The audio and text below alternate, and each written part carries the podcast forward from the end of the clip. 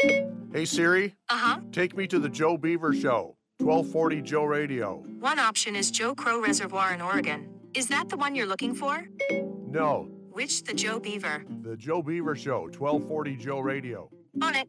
It's a destination people have sought for generations. Are we near Oregon? and take my wagon train to the Willamette Valley in Oregon. Be sure to come prepared. I'm fascinated. I'm fascinated too. Right on the arm. And with the proper gear, Shall we select our masks? and even in this exacting age, Everything you say comes back to bite you. come ready to contribute, even if your own son has his doubts. Dad and his mysterious phone calls. Oh. Remembering what a call to Joe can do. Those phone calls put you through college. As you draw closer, note the surrounding characters. Chapel is closed for the COVID. And know this John and Mike will celebrate when you get here. Bells will ring when you arrive. Arrived at the Joe Beaver Show. 1240 Joe. Good morning, Radio. everybody. Good morning. Thank you, Siri. Thank you and welcome in. Yeah. Mike Parker with John Warren.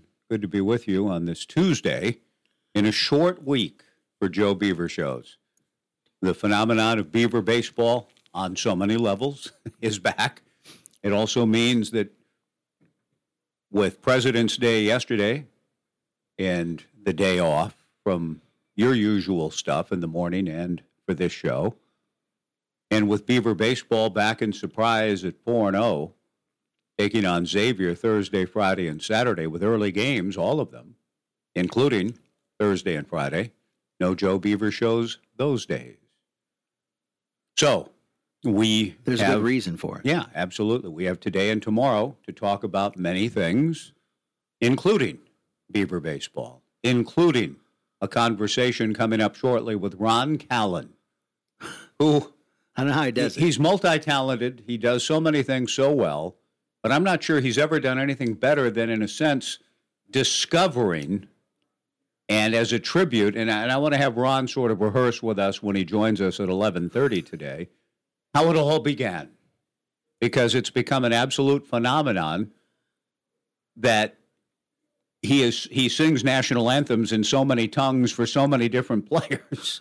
It's just amazing to me. He- It's expected now. and you know, I, I don't know what the toughest will ever be. I mean, if if, if we ever get a player, you know, coming over from from a country with, I mean, the languages, the Slavic tongue, the uh, the Spanish. Uh, I'm not sure if, if Paraguayan exactly. If there's a if there's a dialect or vernacular he kind of had to learn compared to other Right, things he's right. done. I don't know, but Uh, the, to me, I- It's difficult, I'm Russian sure. or Asian languages, because the Asian languages are more on vowels and sounds instead of yeah, I- the, you know just listen to the word, how it's spelled, which you may can do maybe can do with the Slavic and I was sort of others. getting to that idea, Doc, that if if the Beavers sign a player from Japan or you know somewhere else, Yeah. that could be the- in terms of the level of difficulty. got to be I would think it would be pretty high on to that- be on just like you and me, and then just go and learn something like that. Ron's going to share with us a little bit about the methodology Yeah, and the fact that it's a good thing for Ron that he lives in Tigard in respect to his ability to learn how to pronounce words in different tongues. If he lived in Corvallis, he wouldn't get too deep into the lesson because, as we well know, one of the beauties of our town in Corvallis, and it's true, I'm sure, for the most part in Albany too, maybe not quite as much as in mm-hmm. Corvallis, but one of the selling points to potential assistant coaches over the years that we've talked with in football in particular. One of the selling points for whomever the head coach may be to the assistants is if they're coming in from bigger metro areas, you can get from point A to point B anywhere in our town in 10 minutes. oh, really? And then instead of an hour and a half or two or whatever Right, else, Yeah, that's a selling point. you can go to the doctor, you can go to the movies. Go just about anywhere. 10 minutes. In 10. It's unbelievable and it's it's amazing in that respect. Albany, I don't I, I traverse Uh, Albany some, but not nearly minutes. as much. 15 minutes. You have to allow sort of the 15 in the Yeah. extremes. Okay. Yeah, Gotcha. the, the, a little more traffic and Yeah. uh, yeah, because Okay. we're we're in North Albany, which is on the edge, And, for you to go to Red Robin, as I heard you say you were trying to do the other day or Yeah, yesterday or last whenever, night. 10? 10 Yeah, to Red Robin. ten, but there was no there was no there was no congestion at five o'clock in the evening. I, I was surprised by this at that North Albany light just Hmm. prior to going over the bridge. President's Day, Yeah, perhaps? nobody, nobody. Maybe out there. people taking, I more gue- people yeah, taking the day off. I off. guess so. Ron will share his methodology, and it has to do with the length of drive from Tigard to Corvallis, which he makes it often in his work as the voice of women's basketball. If, if he lived in Corvallis, it- the lessons wouldn't last as long. But on the drive, he hears, he puts in uh, what, whatever. He's got, Yeah. he listens and listens and listens. So it's a good thing that he lives where he does because it's helped him learn languages at least enough to be able to sing Yeah. clearly and eloquently and beautifully the national anthems for various players. I don't even know what the count is now, but we'll have Ron share that with Yeah. us as well as the sweet moment and well orchestrated by Scott and uh, the Cal head coach. Yeah, how, what had to happen there was that was official, Mm-hmm. and the Cal players And coaches, obviously, all yes. participated. And that's something, the Cal head coach's name, it, I don't know the name just off the top of my head. I'm sorry, I don't. So if you, but Scott had to clearly work that out in advance, and that coach was signed off on it immediately, Doc, Yeah, as a great thing and, and a way to honor Andrea Aquino. And Ron honored her by singing the Paraguayan national anthem. But what a great moment. And along the way today, with open phones, we hope to hear from you on a number of things. But we could start with if any of you are back from the first weekend in surprise and want to talk about the 4 0 start and the team, feel free to jump in with that. If you were at the women's game on Sunday and that beautifully orchestrated moment, and Ron singing, and just the sweetness of the moment for a player who, as Scott Rueck said, was given a very tough blow at the beginning of her career, never able to mm-hmm. get on the court until Sunday officially in a Beaver uniform and gets a basket. I thought she should have just put the ball off the rim four or five, so maybe even get to a double, you know, try to get to double figures and rebounds and then lay it And in. get a You know, double, have a yeah. 10 rebound game. But that was a beautifully orchestrated moment and a well deserved one for somebody who has been as good a teammate as maybe has ever been in the program, based on what Scott and others have had to say. So if you were there and experienced it as a fan, feel free to share your thoughts about that. We'd Charmin Smith.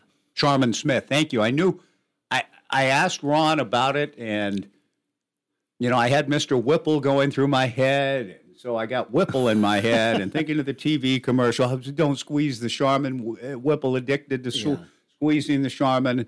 And so I forgot Charmin and remembered Mr. Whipple. So it is Charmin Smith. Thank you. I, I had asked that earlier.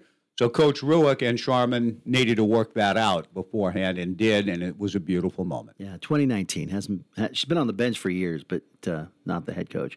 Yeah, that that takes both both Right. coaches and. I mean, how does it work? You're giving up the first two points. If you lose by one, what happens there? Well, they allowed Cal to score the first two. Did though, they? Too. Yeah, I didn't see So, the rest No, that that's the equalizer. Okay. We let Andrea score. Uh, uh, Andrea score. You come down. We'll let you score, and then we start the game. Yeah, Essentially, no, that's great. that's a great way to do it. Maybe uh, Greg Gard and uh, Juwan Howard on a plan, something like that. The next time they get Look, together, that's a whole different world. I I have a strong opinion on that one, yeah. and I'll tell it when after I answer the phone. Okay, please do answer the phone. Uh, Juwan's rhetoric is just about as ridiculous as anything I've ever heard. He has been hit with a five-game suspension, and it's it's it's appropriate. I think it could have been even longer or worse for Juwan. I think he gets off lightly for a five-game does. suspension. Yeah, I mean, there were people saying that that's a he could have been fired. Fireable offense? That's probably not too far off. No, actually, not at all. In fact, that's where where where kind of some of the headlines were going. Could he Yeah. be fired? He Yeah. probably could. Look, the, the bottom line is he had his starters in and they were pressing when Gard put in his walk-ons. and Gard yeah. only wanted to call timeout to say, okay, here's, you know, take a look, do this, do this, in order to not get a backcourt violation. Gard has no he has no responsibility whatsoever to explain himself. And yet he oh, had, and yet he did. I think trying to Yeah. diffuse the situation. Well, he look, didn't here's need what. to. No, he didn't need to. He has to. He doesn't have to justify a thing. Right. Over over using timeouts at all. I mean, he just doesn't Right, at all. right. Period. And from what I heard this morning from the guys, Howard has done has a history. Well, he had at least one other incident that I know of when he, he, he kind of yelled and chased down Mark Turgeon at the end of the Big Ten tournament last year, and, and assistants had to kind of intervene and keep him away from going after Turgeon, who since resigned at Maryland. But so he runs hot. Mm-hmm. I, I can live with that and, and even respect that, and even him being hot at the timeouts and saying so, you could live with that too. Uh, but to actually swing Yeah. with an open hand and make contact, you can't really live with that. That's just not not right. It's not doesn't quite rise to the level of John of um, John Cheney. We're going to go to Jay here in just a second in open phones.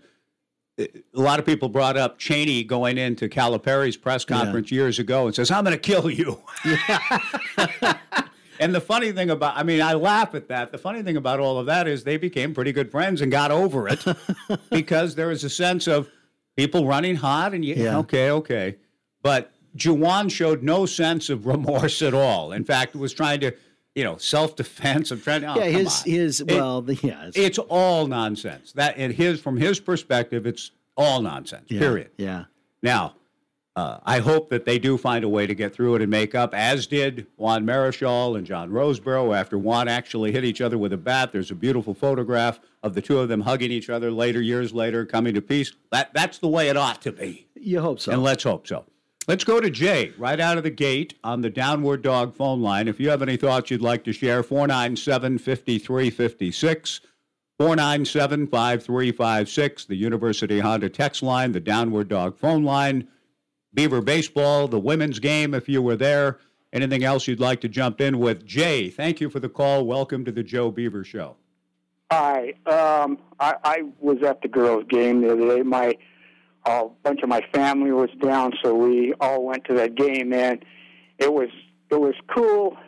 Um, I'm old, so it was cool and it was sad because I remember when the guys came. There was a lot of enthusiasm. There was a lot of. Uh, it was really cool. It was really nice what they did for for Aquino, and um, it there was, like I say, it was really nice in there. Uh, the men's games now are they're getting down there. I've got a, a grandson that's a uh, is is getting his master's degree at Oregon State. He got his his uh, his first degree and is and he's going for his master's. And he uh, he says they, he doesn't go to the boys' games anymore, which is which is a shame. And my I, the way I feel about it with him, he's he's also a ref for these high schools and stuff around here, and he uh, anyway he he he says that he goes to all the girls' games, but they don't go to the guys' games, and I I feel bad about that because when I first started going to Oregon State basketball games. Um, uh, Jimmy Anderson was a point guard. Mm-hmm. Well, you've got some history then. You've got some real rich tradition and history with the program, no doubt about that, Jay. Yes, I, uh, I, like I said, and it was it was cool, and they were as good as anybody on the coast and Mm-hmm. back east also. Uh, I also was listening to Swede Halbrook when I was that age. So Wow. well, that's But even further back. Anyway, yeah. and I and and at that game where they lost to San Francisco and went to the. But anyway, um, it.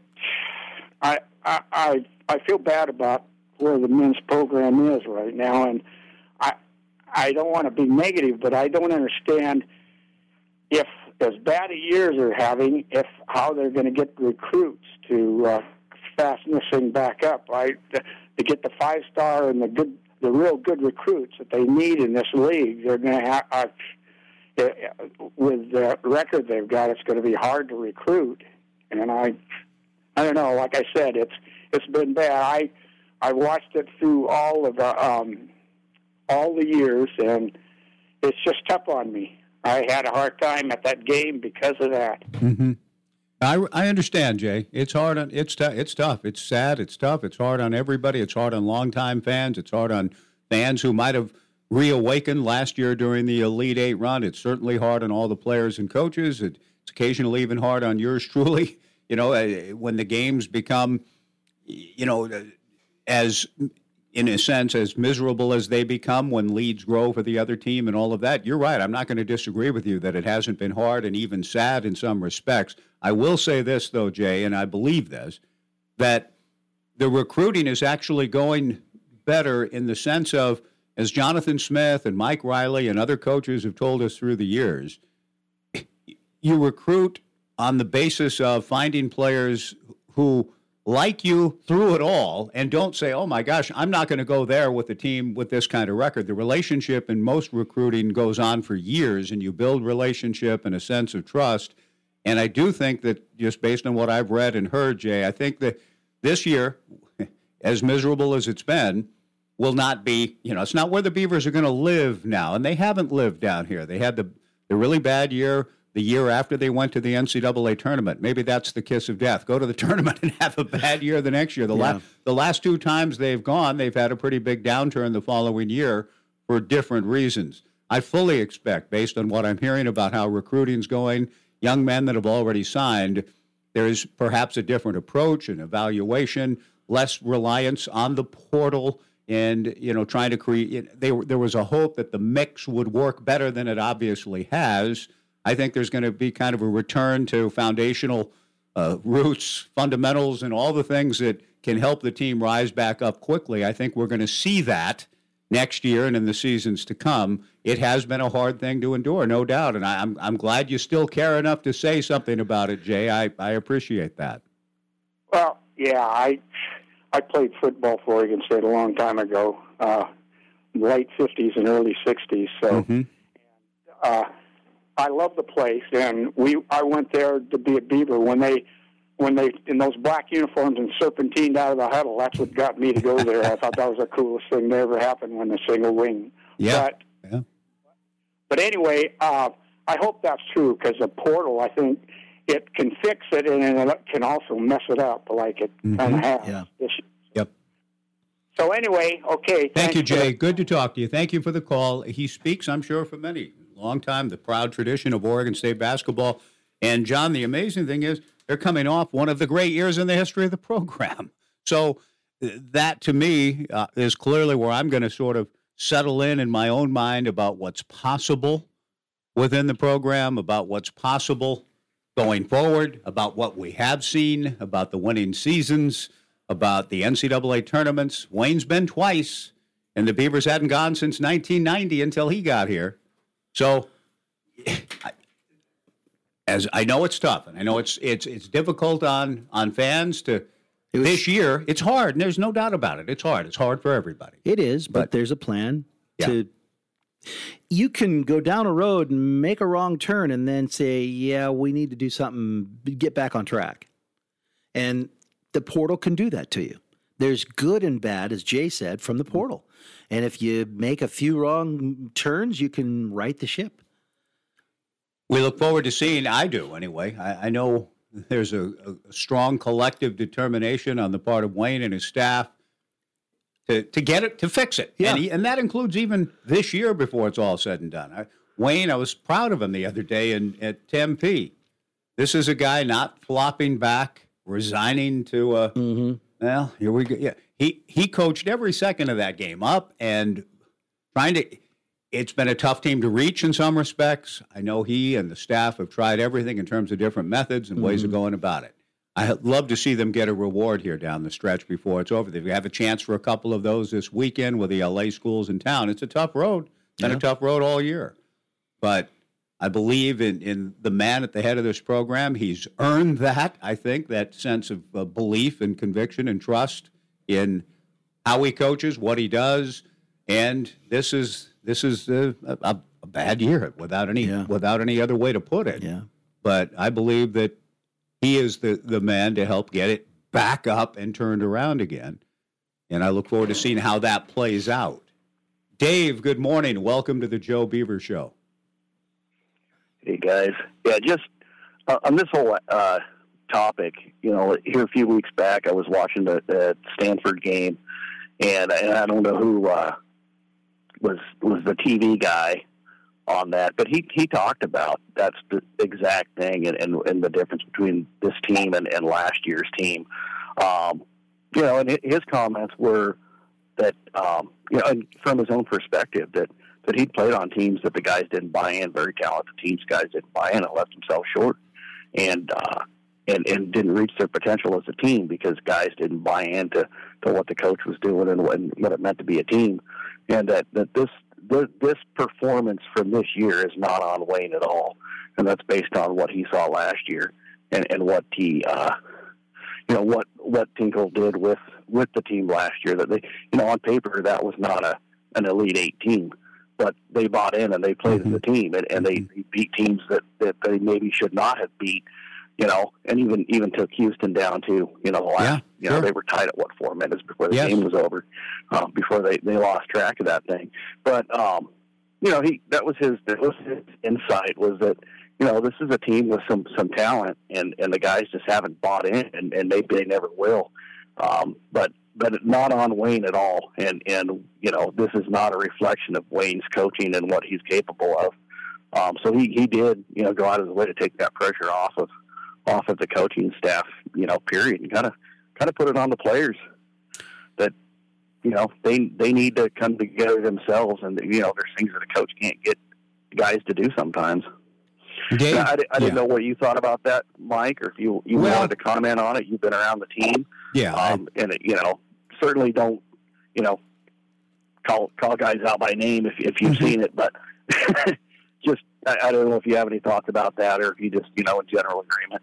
Dave, I appreciate the call. We we do need to take a break here in a minute. I'm not uh, going to dodge what you. I, as I said just before you came on the air, what, Coach Tinkle has earned our trust in my in my view. I mean, he's a certainly. I love the man. I yeah. love the person. I love the man, and I and I think his coaching acumen has been evident throughout his eight year run here, uh, including last year, as you said, Dave. I mean, he did something, and that team did something that's only been done one other time in the history of the program. Mm-hmm, mm-hmm. Hey, do you understand that? Do you realize what I just said? I'll say it again. One other time in the history of the program has any team done what the Beaver did, Beaver men did last year. That was Slats' 63 Final Four team that won three tournament games and then lost in the Final Four. Fewer teams in the tournament then. But last year in eight days in Indianapolis, the Beavers won three games. And that's only happened twice in the history of Oregon State basketball.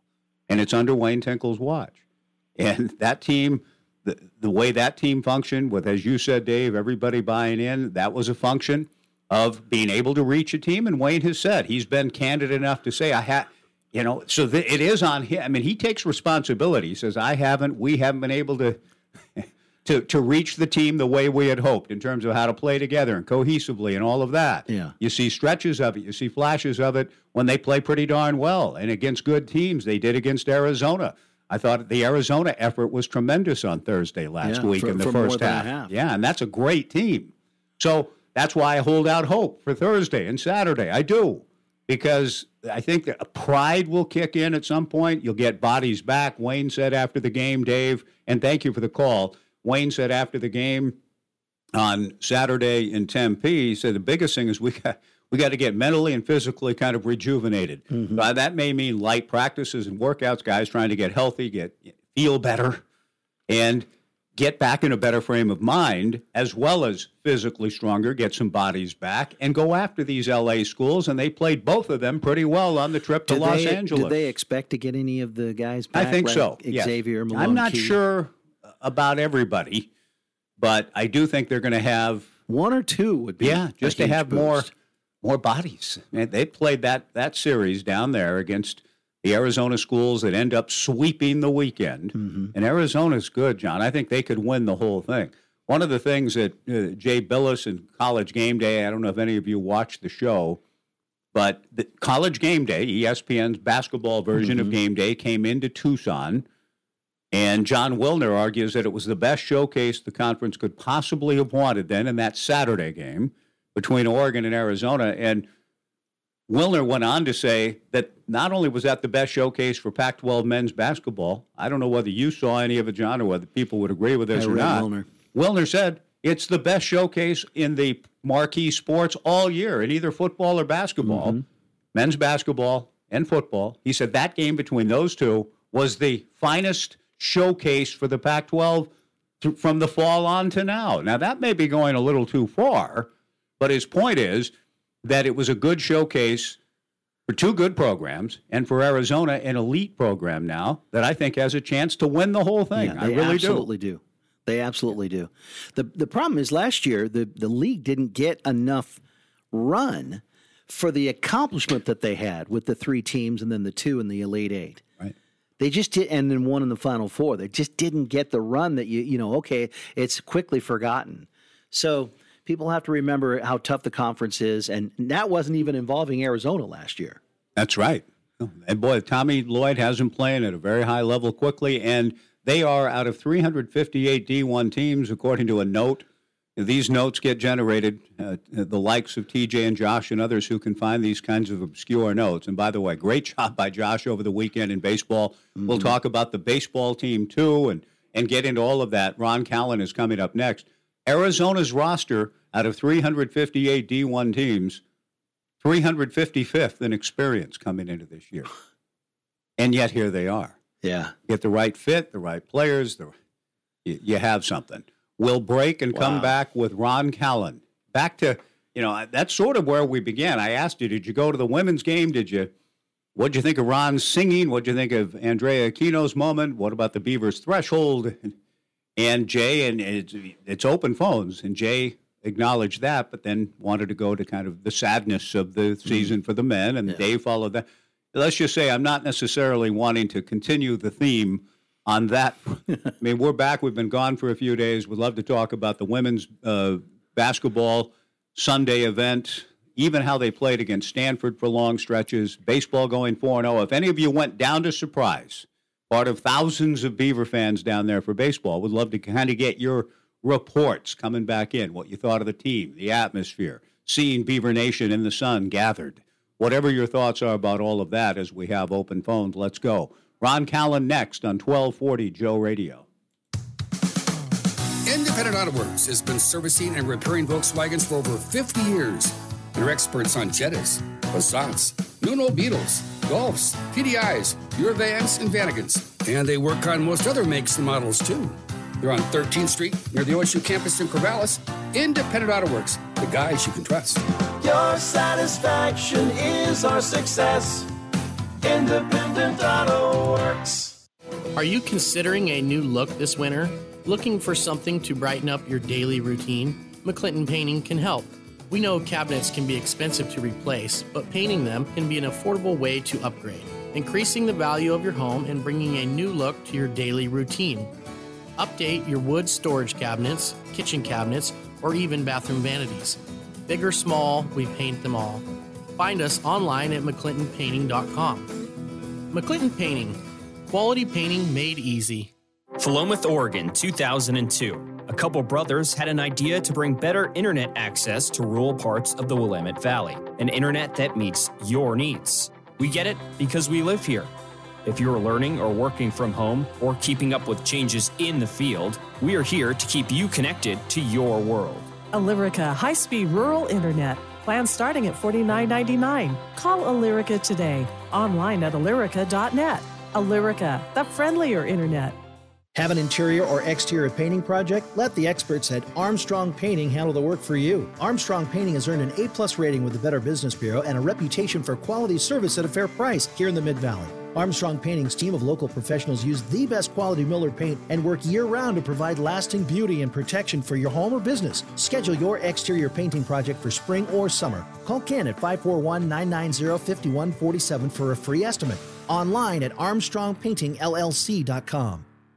Stargazer Premier Florist knows that a meaningful gift can brighten someone's day and have them feel appreciated, whether for anniversary, holidays, or whatever the occasion. Stargazer Premier provides contactless deliveries with a focus on keeping families and friends connected and safe. Choose from Stargazer Premier Florist's wide selection of fresh floral arrangements, bountiful bouquets, gift baskets, and houseplants. Stop in, call, or view Stargazer's selection online at stargazerpremierflorist.com. Stargazer Premier Florist, 925 Northwest Circle Boulevard, Corvallis. Have you been putting off that home remodeling project? If one of your New Year's resolutions is to get it done, Corvallis Floor Covering can help. They invite you to stop by and browse through their large showroom with a wide variety of carpet, laminate tile, wood flooring, and window coverings from all the popular brands. The staff at Corvallis Floor Covering thanks you for your continued support over the last 34 years and looks forward to working with you in 2022. For more information, log on to Corvallis Floor Covering. Shop local, shop Corvallis Floor Covering, corner of 2nd and Van Buren downtown and go Beavs!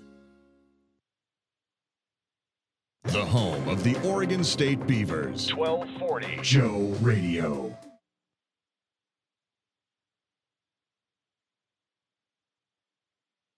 Uh,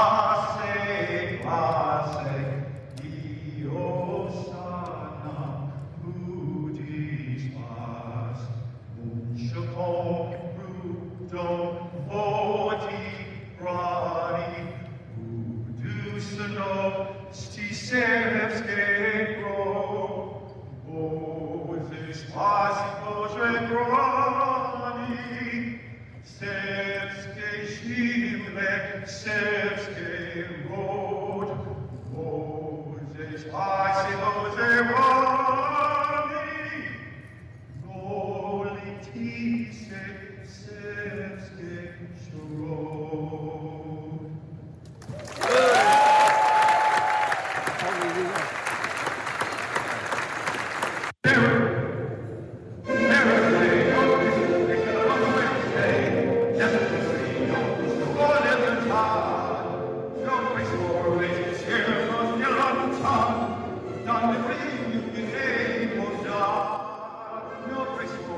Well, there we go, everybody. You can find that like on the Olympics. You can find that on YouTube now, and that's one man at work here, and it's our man, our man about town, and obviously our man about the world. Uh, and probably he could be our man in Havana and sing that too, if if it ever comes about. Ron Callan, you just heard his voice singing first the Serbian national anthem, and then in honor of Andrea Aquino, the Paraguayan national anthem. And here to talk about uh, what it was like to be that voice on that day for those two players for Oregon State and just his methodology in preparing for how the tradition started. Ron Callan, kind enough to join us today. Ron, first of all, congratulations that you're getting some well-deserved and uh, well-deserved run and plaudits for this. It's unbelievable to me and to John and I both what what you've in a sense found in your role as the great ambassador and voice of Oregon State women's basketball. So, This, congrat- this is a thing. congratulations, Ron. It is a, it's a great thing. It's a great thing. You know, guys, thank you so much. And uh, I, I sitting here this morning, you know, kind of going over, listening to that and thinking, well, that note could have been better or whatever. but the, the story is that it started because of one player, and it started back in the Final Four season. Ruth Hamblin. Uh, you know, you're always impressed with all of these student athletes, Mike. You've gotten to know so many over the years. Uh, but Ruth Hamblin would stand so tall for the U.S. anthem. They all do they they appreciate uh, the long distance they've come to be in the USA. For Ruth, she became such a great player. Uh, you know, diamond in the rough when she got to Corvallis, but you know she became a All Pac-12 player. Uh, Canada, Team Canada, playing in Europe. Uh, I think she's been in Russia, and uh, now she's in Greece playing professional basketball. But anyway, back to that season, that moment you know, I grew up watching sports like you guys did, and I would hear the Canadian anthem at hockey games. And uh, you know, when I got to Seattle, whenever the Blue Jays would come to Seattle, they'd play the Canadian anthem. I love the Canadian anthem. I've got shirt-tail relatives in Southeast BC. When you go up there, the Canadian anthem. I mean, it's one of the best ones on our planet. And so, I uh, because I grew up not only playing sports, but I was heavily involved in music all through my childhood uh, in my 20s, and I was in four or five operas, musicals, community theater, rock bands. I mean, whatever. It's always been a part of me. And so, you know, I, I never really had a desire to sing anthems, but I said, what can I do? She, she, she stands for our, so I, we surprised her. Colby Orm, also from Canada, was there. And the other team that was there that day, they had two Canadians. So I sang it, and it got a great reception. And then a few days after, I think we were going off to a tournament, and told the Orem and said, "You're singing it next year, right?" and so, and I said, "Okay." And then the next year, after I did the, the Canadian again, and when Marie Gülich says, "You know, when you sing the German anthem, would it be okay if my dad sang a duet with?" Me? And so, I, sure, I mean, why not? That was such a great time. You know, Johannes Gülich and and myself singing that song at Gill was tremendous. And so then, you know, next year we had uh, Joanna Grymek from Poland, and so I had to say, yeah, okay, and it turned out great. And so this year it kind of went without saying. Serbia, uh, it was Serbia that I was working on most of the time.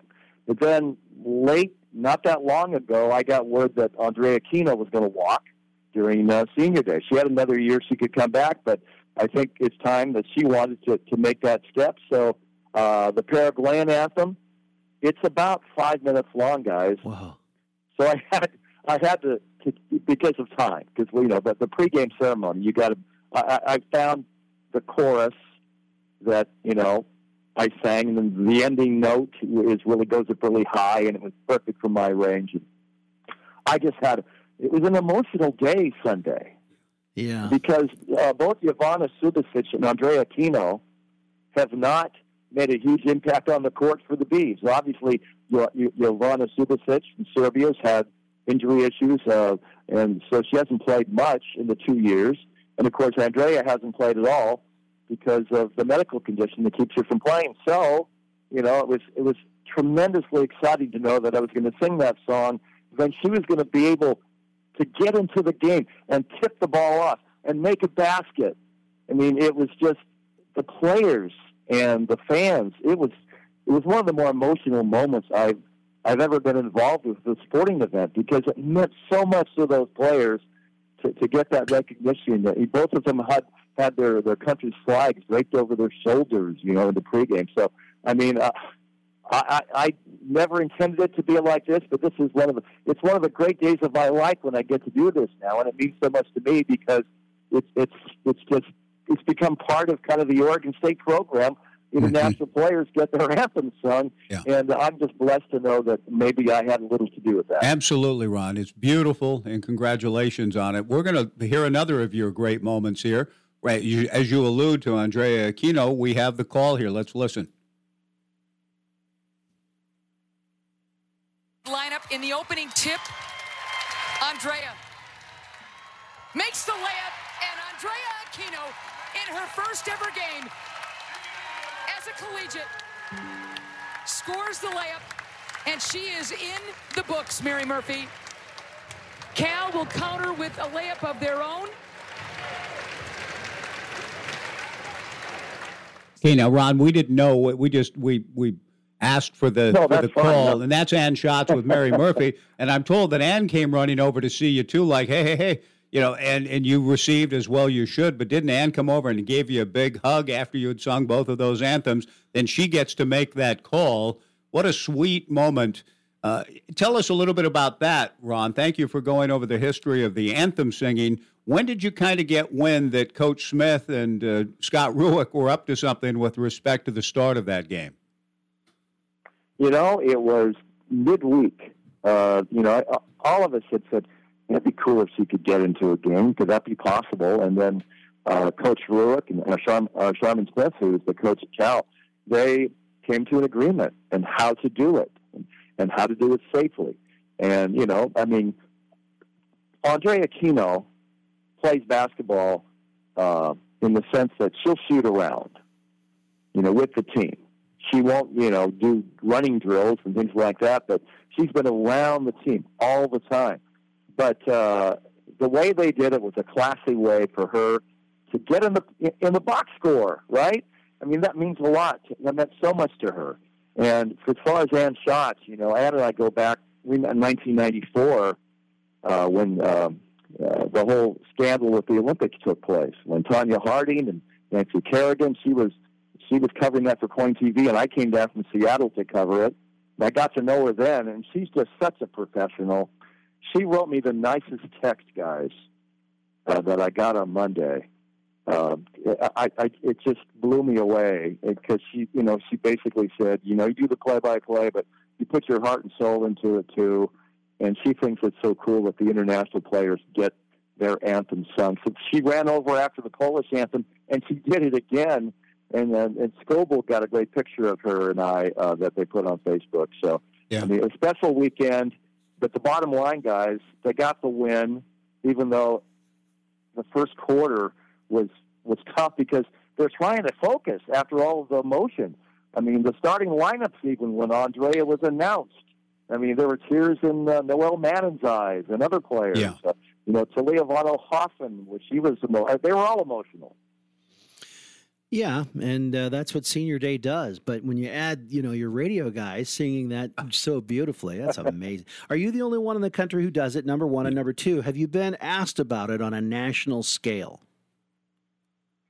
You know, um, I don't know if anybody else, the, the radio play-by-play guy, doing it. I think it's the only school in the country that's doing this, and I, I, that's that's you know that's tremendous. I think for Oregon State University to to you know to, to recognize the sacrifice. You know, they get an opportunity too. It's opportunity, but and yet when you're seven thousand miles away from from Paraguay or six thousand miles away from Serbia, and you're you're out there kind of on an island. And the, the Oregon State women's basketball, what's the theme? We are family, and they take them in, and they're part of the family, and it's been that way, and it will be.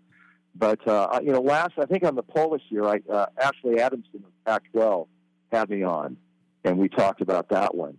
But uh, you know, this one was great because of just the the situation we're in, and the fact that this Oregon State basketball team, after all of the ceremonies, now it's focus because bracketology came out today.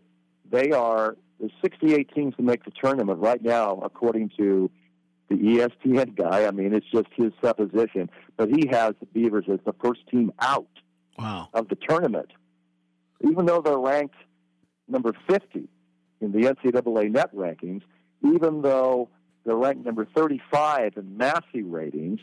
You know, I, I, I don't know if it's because of they have 10 losses, even though when you look at the schedule, yeah, they lost to Stanford twice. They lost to Arizona twice. One of those should have been a win, probably. Um, but they beat Oregon and Eugene, one of the top teams in the country as well. But now they've got to go and take care of business against Utah and Colorado, two teams that aren't that far above them. And they beat Colorado in overtime at Gill. They didn't get a chance to play Utah at Gill, but now they get to play them Salt Lake on Thursday, 4 o'clock to pregame coverage. And then on Saturday, an early game in Boulder against Colorado. Two huge games against teams right now who are on the bubble, but in the tournament, according to this one prognosticator that everybody watches every day. He puts this thing out. Ron Callan, our guest for a few more minutes. Ron, uh, after bringing it, you bringing it back to the reality after the anthems and the emotional moment with Andrea and her getting to start and play and score, beautiful stuff. But the basketball is still, even with what you talk about today and the projections. It, what is your sense, Ron, of the threshold for the Beavs? Do they need to sweep the mountains, in your view? Do they need to get a split? If they get a split, do they need to win two, not one, in the tournament? I mean, where do you come in on what they, quote, need to do in order to kind of get off that first team out and maybe one of the first first in or last in rather than first out? You know, speaking to other media people who cover women's basketball, and they've seen Oregon State play, they know what a tremendous guard Talia von Oelhoffen is and so do the opponents.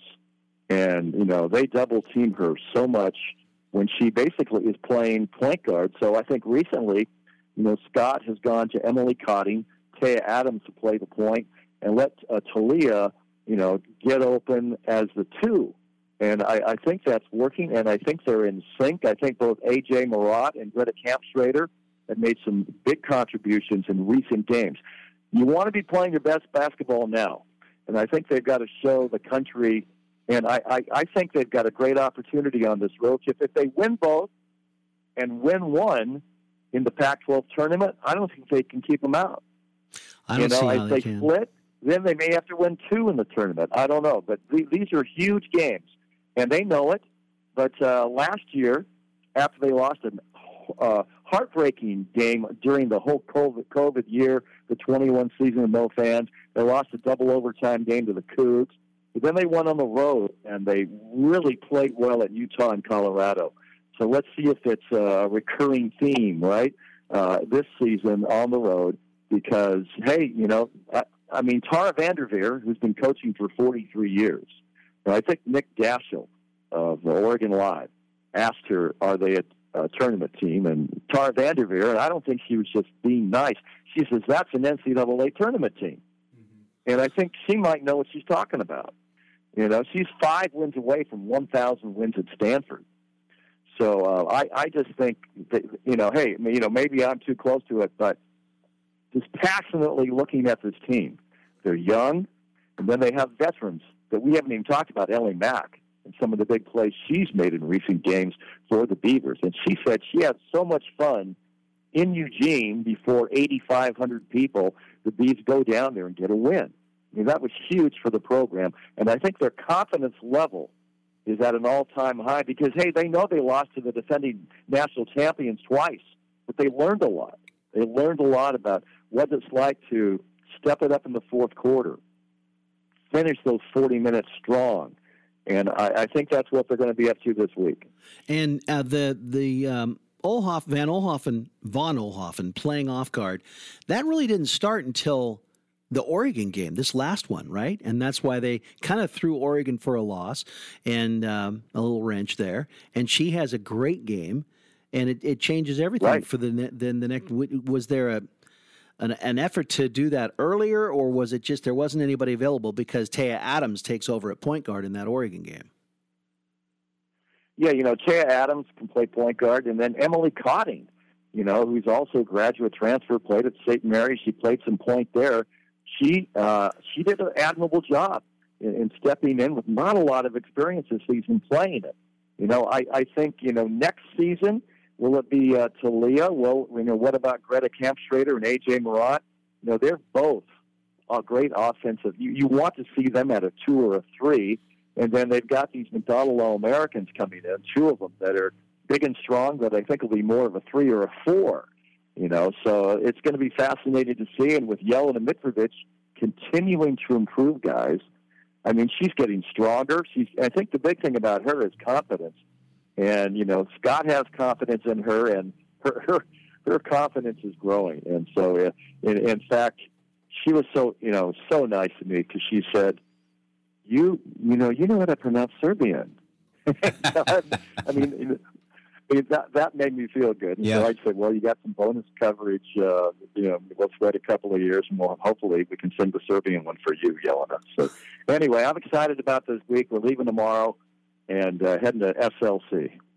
Ron, uh, congratulations uh, on your part in a very uh, emotional and wonderful, poignant moment Sunday at Gill. Keep it going, man. Uh, really happy for you to, to have become such a big part of this family as you talk about. You're beloved in the community as well, you should be, and your talents speak for themselves.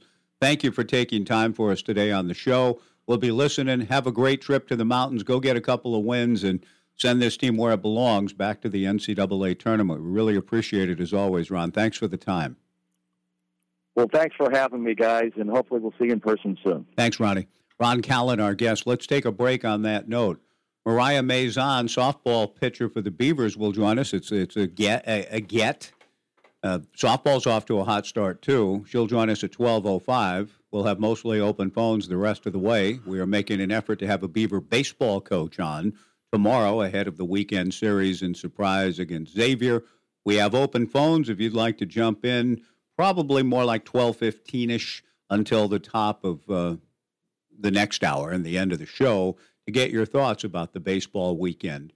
But we'll take a break here, wrap up hour number one next on 1240 Joe Radio. Does your financial advisor take the time to really listen to you? Is your financial strategy personalized for you and your family? Will your financial advisor be there as your life and financial situation change? Hi, I'm former Oregon State athlete Tim Ewis, your Corvallis Edward Jones financial advisor. When we work together, we'll focus on what's important to you. We'll use an established process to create a personalized financial strategy backed by the advice, tools, and resources to help you reach your goals. And we'll partner to help you your strategy stay on track. Contact me today, 541 758 8245. Edward Jones, member SIPC. Kraken Cards combines the worlds of sports cards and games to bring a fresh take on your local game store. Kraken Cards in downtown Corvallis carries sports cards, Pokemon cards, MTG cards, and more. If you're into sports cards and games, Kraken Cards is for you. OSU fans, Kraken Cards has a dedicated Oregon State alumni box just for you. Kraken Cards, 114 Southwest 3rd Street in downtown Corvallis. KrakenSportsCards.com, your connection to everything fun. Have you seen Highland Bowl's expanded Strike Zone Lounge? Stop by for a burger, pizza, a hot or a cold sandwich, or a salad. There's appetizers and snacks too, and the prices are so low on beer and spirits, it's like happy hour all day. Enjoy your favorite Oregon lottery games too. Highland Bowl. It isn't just for bowlers anymore. Stop by and check out the expanded Strike Zone Lounge at Highland Bowl on 9th Street in Corvallis. We set 'em up, you knock 'em down.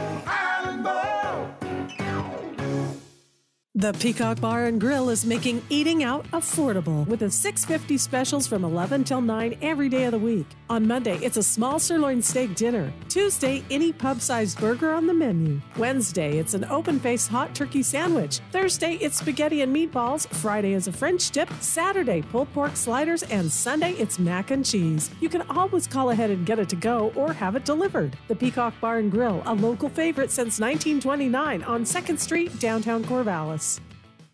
For auto glass solutions, better call the glass man. Call 541 760 2277. Call the glass man. Hi, this is Jake the Glassman. If you need your windshield repaired or replaced, you don't need to call that 800 number. Give me a call. For auto glass solutions, better call the glass man. Call 541 760 2277. Call the glass man. If you are a veteran and live in Linn County, there are benefits and services available to you at Linn County Veterans Services. You've earned them, use them. Call 541 926 3882 and take advantage of what you've earned home loans, disability compensation, health care, transportation, and more. Linn County Veterans Services is here to help you. If you are a veteran and live in Linn County, call 541 926 3882 and thank you for serving your country. Linn County Veterans Services, serving our local veterans. All right, couple of minutes left in this hour. Mariah Mazon to join us at 1205. Really looking forward to the conversation Yeah. with her, the softball team. I mean, we're going to get into some baseball talk and Mm-hmm. the fact that thousands. You know, I talked to Scott Barnes about it, and Scott was on the trip uh, for a combination of both a men's basketball and baseball trip. They happened to all be you know, Yeah. in the same area at the same time. That doesn't always happen. It's happened every once in a while through the years. I was so glad to see a lot of the uh, fans who came down for baseball Mm-hmm. also made their way into both McKale Center on Thursday night in Tucson and the Desert Financial Arena on Saturday for the men's basketball games. But it was clear, clearly a phenomenon of Beaver Nation. So you noticed by a the difference in crowd size Yeah, there were more fans than normal. than usual. when you yes, go to because a lot of the great Beaver fans, like Jay, who called us earlier, has been Yeah. a fan going back to Swede Halbrook days and played football for Tommy in the late fifties. So Jay understands and appreciates the basketball tradition, and a lot of the fans coming down for baseball also know and appreciate and respect Coach Tinkle and the guys on the men's basketball team who have been through a long, difficult grind, and many of them came over to lend their support. That was great to yeah, see. that is great. But Scott was just Scott was amazed. Scott Barnes, who joined me at halftime in Tempe, thousands. I mean, I think the attendance. I don't. I haven't seen hang every box score. Attendance. I know for the first game in the opener, attendance was listed like, Like a eight- 2,813. But attendance is not given in the box scores for the other games, nor is it actually given in the first. So I'm not sure where the attendance figure was generated. But my guess is, for those of you that were there, we look forward to I see 1897, and I'm not sure For which game? is. what, what's the score of the game, or does it say? Or is it? You know what? Uh, it's New Mexico. The first game, 1800. The fourth the game? last game against New Mexico last showed 1800. Yeah, yeah. I think the Which opener they'd have been leaving anyway to go back. Right. The opener, I think uh, I saw a figure 2,813. And Saturdays though usually bigger.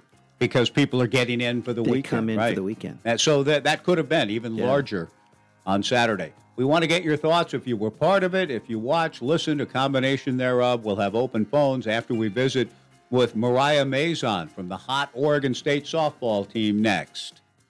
Roll tape, please. Here's the microphone. Is this thing on? This is KEJO Corvallis. Everybody hear me? We're on in five. And QID. 1240 Joe Radio. I'm Jim Chesko with your money now. Amid a nationwide housing boom, home sales hit a 15-year high in 2021, and at the same time, prices shot higher. The S&P CoreLogic Case-Shiller National Home Price Index, which measures average home prices in major metropolitan areas, rose 18.8% in the 12 months that ended in December, the highest annual increase since the index began in 1987. The biggest year-over-year price increases: Phoenix up a whopping 32.5%, Tampa up 29.4%, and Miami up more than 27%. Stocks remain in the red, though off their worst levels of the day. The Dow Industrials down 440 points, the S&P 500 lower by 40, and the Nasdaq Composite has dropped 141. Lacey Chabert and Crown Media Family Networks have agreed to an exclusive multi picture overall deal. The agreement sets Chabert up to headline and executive produce films and other content for the Hallmark Channel and other Hallmark platforms throughout the next two years. That's your money now. That dinner was delicious. What's next? Uh, I'm thinking just the check. Do you frequently have gas, bloating, diarrhea, stomach pain, or loose, oily stools after eating? One or more of these symptoms could be a sign of exocrine pancreatic insufficiency, or EPI, and it may be time to talk to your doctor. If you have EPI, Creon may be right for you. Creon, pancrelipase, is an oral prescription medication that treats EPI. Creon replaces enzymes you may be missing to help you break down food properly. Creon may increase your chance of fibrosing colonopathy, a rare bowel disorder. Do not chew capsules or contents as this may cause mouth irritation. Tell your doctor if you have unusual or severe stomach pain, bloating, trouble passing stool, nausea, vomiting, diarrhea, worsening of painful swollen joints, or allergic reactions. Other side effects may include changes in blood sugars, gas, dizziness, or sore throat and cough. These are not all the side effects of Creon. Talk to your doctor about Creon, the number one prescribed EPI treatment, and visit gocreon.com. That's G O C R E O N.com. Or call 1 800 633 Unified Insurance Group is your local independent insurance agency in Corvallis. They represent numerous insurance companies and specialize in auto, home, and business insurance. See Mike Eves, Taylor Starr, and Tom Worth. They'll help find an insurance plan that works best for you. If you're looking for auto, home, or business insurance, see the Unified Insurance Group, 320 Southwest 3rd Street in downtown Corvallis. They're your hometown team, always putting you first. Trump's Hobbies has been serving the area since 1972 and is a proud supporter of schools, clubs, and groups throughout the Mid Valley. Trump says the area's largest selection of radio controlled cars, boats, airplanes, and helicopters, plus drones, plastic models, model trains, fantasy games, collector cards, and modeling tools, parts, paints, and supplies. Whether you're an experienced modeler or just starting out, Trump's is there to help. Build it, drive it, fly it. Trump's Hobbies in the Timber Hill Shopping Center in Corvallis, bringing enjoyment to life. Hi, I'm Dennis Silvers, the golf guru, with another golf minute to help put the brakes on slicing.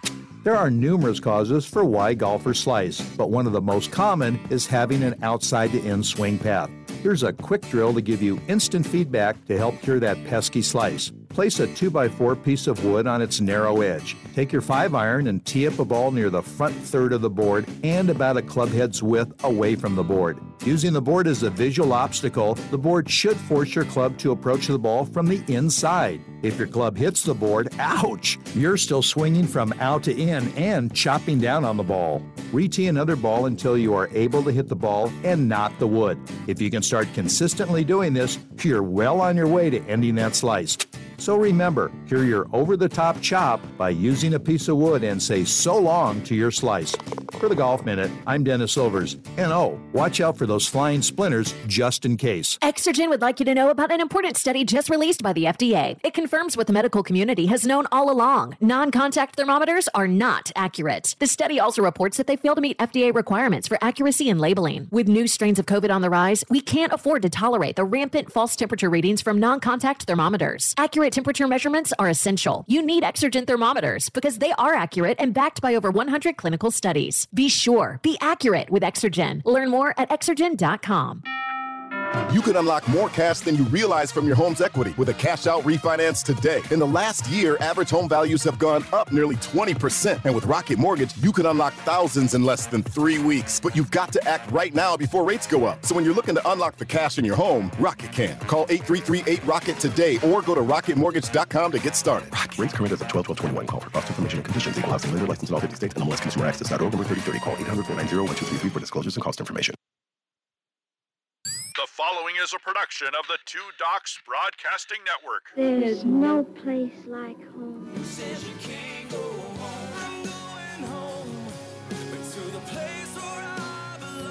Home, where my thoughts are skipping home. I suppose your name is Smith. Seven, eight, nine. Indeed, Niner Jonathan Smith has come home. Smith sets up post corner route. Prescott makes the catch at the 20,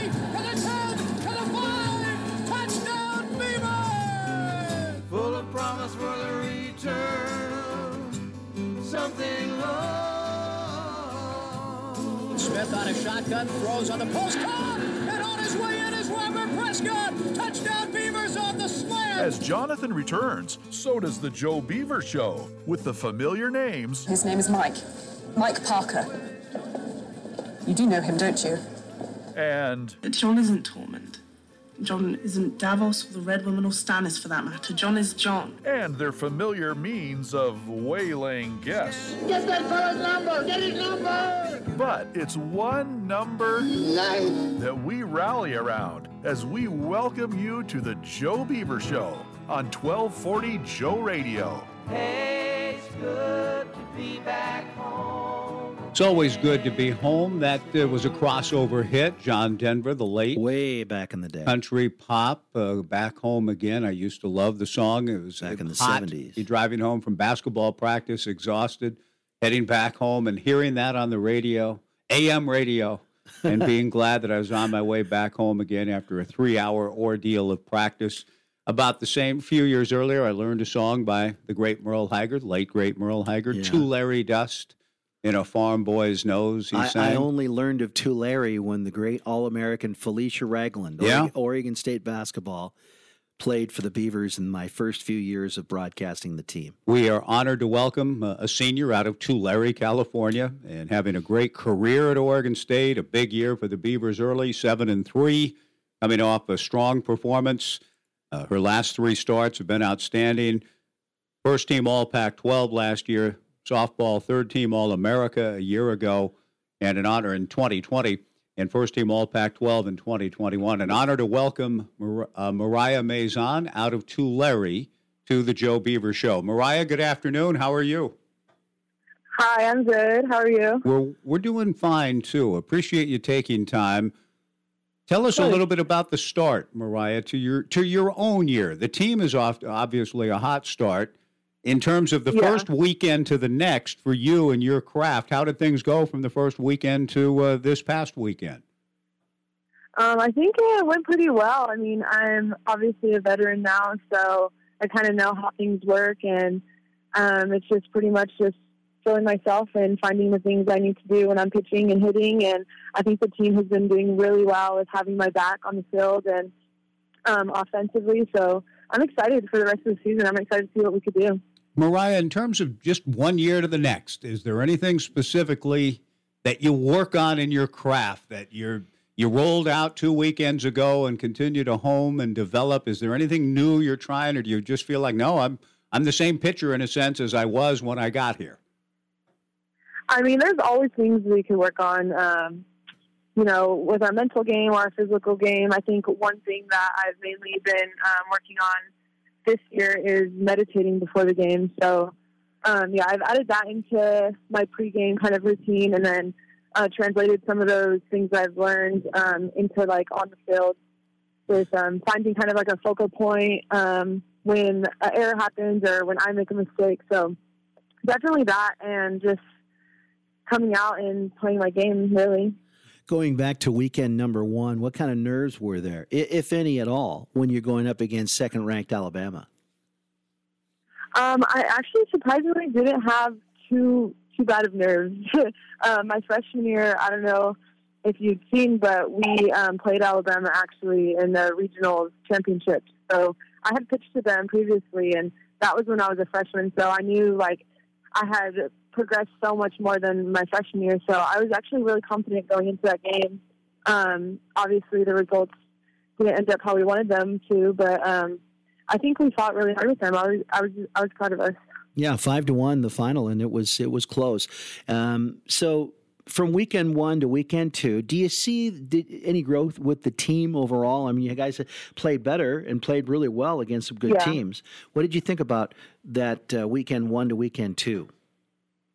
Um, I think it's just really like getting to know each other even more. I mean, yeah, we've been practicing together till, since fall, but um, it's different when you get into the game. So I think having um, you know our roommates on the road and kind of being with each other all the time, kind of getting a feel of um, how people, um, what people need when they're down or whatever. So I think, um, yeah, just being more um, in the like team atmosphere and um, having each other's back has improved from week to week.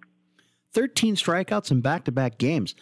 I mean, you're mowing them down. what kind of a groove are you in? And are you relying on, on one or two specific pitches throughout?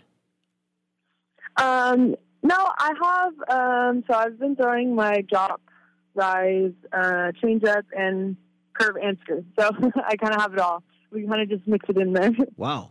Wow. Mariah, Yeah. have you been able, you know, to Tulare, California, it- with the tournaments down there? Maybe your parents and family would go no matter where you were playing, but have you been able to have some family and friends at the first two tournaments? And will you this weekend at the Mary Nutter Collegiate Classic in Palm Springs? Yeah, my parents weren't able, unfortunately, to make the first um, the first games of the of the year, but uh, they came to our games uh, down in San Diego for a few days, so that was nice to have them there. And then I'm pretty sure they're coming to the Palm Spring games too. Do you feel like it's gone by so fast these four years? Oh yeah, oh yeah, definitely. I'm like talking to the freshmen, and they're like 18 years old. I'm like, man, am I really that old? Mariah, how did you get here? I know we've had you on before, but it's been a while. Eh, and with so much craziness in the world the last couple of years, it's hard to keep track of the comings and goings of everybody. But you've been in the program now for a while. How did you and the Beavers first connect? When did you first discover Oregon State or they you out of Mission Oak High School? How did it all come about? Yeah. Um, so I think I they were recruiting me um, this summer going into my freshman year, and then uh, invited me to a camp, and that was where um, they actually offered me here in Oregon. And then um, I obviously had to go on a few more visits just to get a feel of other schools, and then I ended up committing my freshman year about I think it was like in January. So yeah, it was just through um, travel ball mainly, and then um, so happened to be that um, Coach Green actually lives. like, She grew up like 20 minutes from where I'm from, so it just kind of like felt like home, really, with the coaches and uh, the atmosphere here. And you had some trips, you had some choices, but you, you chose Oregon State. And tell us, you know, Mhm. you, you just kind of a general feeling. Obviously, you made the right choice because you stuck it out and you're happy and you're here. But what's it been like? Yeah. You, you just you love the the way that the program is going in the last four years. Yeah, I think it's great to um, you know be uh, taught by Coach Berg and Coach Green and even Coach Liza. Um, they obviously have a lot of experience and um, they do their best for us. And I think um, yeah, just the atmosphere all around is really welcoming. And um, yeah, I, I don't think I would have chose anywhere else. I'm like really glad that I came here. Mariah, we promised Amy, uh, who helped uh, us connect with you, that uh, we would let Mhm. you out. You've got a lift coming up here in just a couple of minutes, so we'll turn you loose in just a second. Yeah. But I'm just curious, when you think seen the growth within the program as we close, and just the fact that you've got uh, a home opener coming on March the 7th at the softball complex, uh, Kelly Mhm. Field. Just in your view, from the time you've gotten here to where the program has come, in terms of facility development and the ballpark, what kind of pride, excitement Yeah. level do you have for that in your senior year? Oh, I love it. I mean, we've got the new hitting facility. We got lights. Um, I think it, my sophomore year was when we got the lights, and then uh, the turf field. So all of that just shows like how much our hard work has really um, shown in the donors and uh, the Beaver Nation in general, just supporting us. And I'm excited to see uh, what we could do this year. Mariah, congratulations on a hot start. As John said, back to back 13 Ks. That's pretty good work. Keep it going this weekend in Palm Springs. Thank you. We'll be following you, and thank you for your time today. We appreciate it. Of course. Thank you for having me. Thanks, Mariah. Mariah Mazon. I didn't mean to cut her off there at the end, but she does have a workout to get to. Can you imagine being the one? What, where, where you got the workout ready? Well, she's on the Joe Beaver show. oh, oh, okay, fine. No, no, no. There, there's a tight, strict schedule, and the strength and conditioning people, they're good people. They're understanding people. Yes. To a point. They they must understand the uh, promotion of the program. You know, you got. I don't. I'll have to talk to Sean someday about. Sean Connerty does uh, strength and conditioning for the men's basketball team. I wish I could have heard what he said, what Bill Walton said about Sean the other day. After our last home game here against Colorado, there was the game was on the Pac-12 networks. Bill did it. I uh-huh. didn't go back and watch it, but somebody said he said something about Sean Connery, and then then, then Sean Connery's name got brought up. And, and so I'd, I'd kind of like to know what it was. Sean's a good dude. The Yeah, strength and conditioning yeah. people, Jeff Macy for women's hoop, Sean Connery for, I mean, they do great jobs. And and so I and Mike McDonald for football. I don't know all of them and all the sports just off the top of no, but head. it's fun to get to know them Yeah. on road trips. They do a great job. That's and, when you get to know them. and so I didn't. I don't want to be the one to get. Eh, where's Mariah? She's a couple minutes late. She's on with Parker. The Joe Well, Beaver show, hmm. right? okay, all right, that'll So- that'll work. Amy said. Amy Sinicola said twelve fifteen, We did it. and we did. I think we did it. We actually cut her loose by ca- fifteen. came up a little short. Yeah. Let's take a break and get into some open phones. And part of the what we hope to hear, and it certainly you can take it a different direction, and we kind of steer differently in the first half hour or so than we're necessarily expecting, but. A few things to get to. Were you among the thousands who descended upon surprise? What do you think of the club? Any first impressions? It's hard to, I think it would be hard to quibble with much of anything, 56 14 through four games. So I'm not asking you to quibble. I'm just saying what what were some of your observations about the nature of the team in this club? If you'd like to join us on that, the experience itself and surprise, how wonderful it was to be in the sunshine with with fellow Beaver believers again, whatever you want to get into, women's hoops on Sunday, and that emotional, poignant moment that Ron was right in the middle of. Open phones. And, and again, I say to you, FloSports did it, but Josh did a great job calling the games. Uh, you know, I, I hope you understand that we may not necessarily uh, cover that theme in great detail, but if you have some thoughts you'd like to share with us, feel free at 497 5356. Love to hear your thoughts about Beaver baseball, what you saw, what you observed, what you think this team looks like it might be capable of four games in. There's a ways to go. But does it have already the look of, hmm, yeah, this reminds me of, it feels like, et cetera, et cetera? I do remember in 2018 when the Beavers were winning the national championship and some of those couple of those games in Omaha. Kyle Peterson and others, after the guy in the seventh hole, whether Michael Gretler or Kyle Nobach or whatever, would get a big hit, they would say, This lineup, this lineup, there's no easy out in it. Everybody competes, everybody battles. I mean, is it possible so early? I don't want to put too much pressure on these guys, but did you see any kinds of signs along those lines? This lineup. 497 5356. Thanks for joining us on 1240 Joe Radio. You can depend on Middleton Heating for all your heating, cooling, venting, and sheet metal needs. Have you cleaned your dryer vents this year? If not, call Middleton. Their trained technicians will inspect and clean your dryer venting system with the RotoBrush vent cleaning machine. Plus, they can make any needed repairs for optimum efficiency. Clean dryer vents prevent fires, increase drying efficiency, prevent mold, and increase the life of your dryer. Give Middleton a call to schedule today online at middletonheating.net. If you feel you're overpaying on your taxes and you're not as profitable as you should be, you're not alone. At Tax and Wealth Management in Corvallis, they can help because that's what they do. They work with individuals and business owners to lower your taxes, increase your profit, and manage your cash flow. They provide bookkeeping and payroll services too. Give them a call at 541 753 4185. That's 753 4185. And get in the game. Tax and Wealth Management in Corvallis, your hometown tax team. And go Beeves. The Peacock Bar and Grill is making eating out affordable with the 650 specials from 11 till 9 every day of the week. On Monday, it's a small sirloin steak dinner. Tuesday, any pub-sized burger on the menu. Wednesday, it's an open-faced hot turkey sandwich. Thursday, it's spaghetti and meatballs. Friday is a French dip. Saturday, pulled pork sliders, and Sunday, it's mac and cheese. You can always call ahead and get it to go or have it delivered. The Peacock Bar and Grill, a local favorite since 1929 on 2nd Street, downtown Corvallis.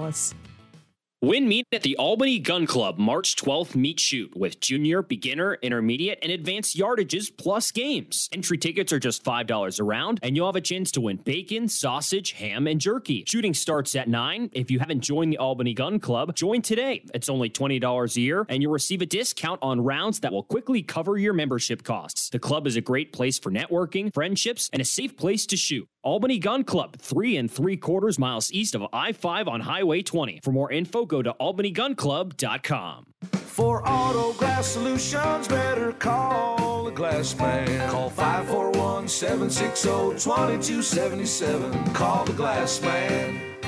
Hi, this is Jake the Glassman. If you need your windshield repaired or replaced, you don't need to call that 800 number. Give me a call.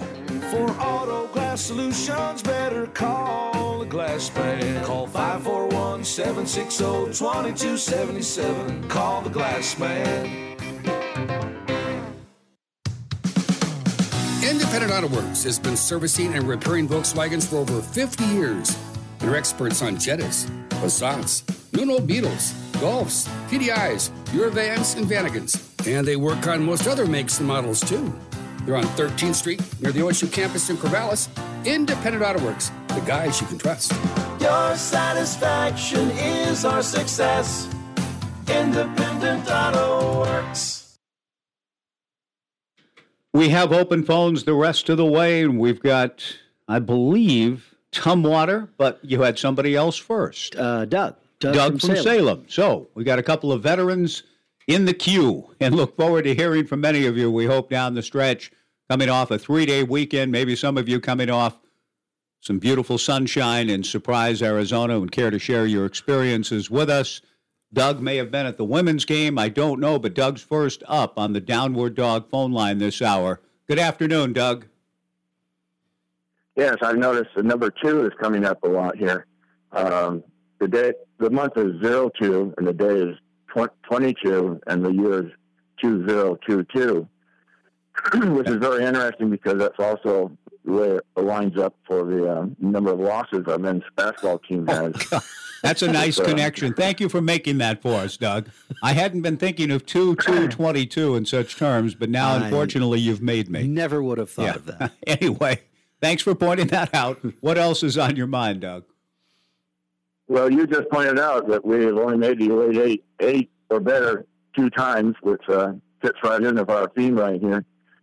And also on the baseball side, we almost hit 22 hits in one game. we, came up one short with only 21 hits, mm-hmm. but that was quite a game. We, we almost had 22 hits, so Yes. we're on a roll here for the number 2 Mm-hmm. Um, over on the men's basketball side, uh, it really seems like we need a, a point guard, and we don't have one. Uh, Manzano, in his column last couple of days, he said that Hunt, Hunt was gone. Uh, he seemed to know something maybe we don't know or, or something, but he, he didn't just say that he's out for a while. He said he's gone completely. And I noticed a couple of years ago we had another point guard who seemed to have been playing quite well, but he seemed to, I don't know, disappeared or, or got you know asked to leave or something. Didn't have a scholarship or no- you know renewed.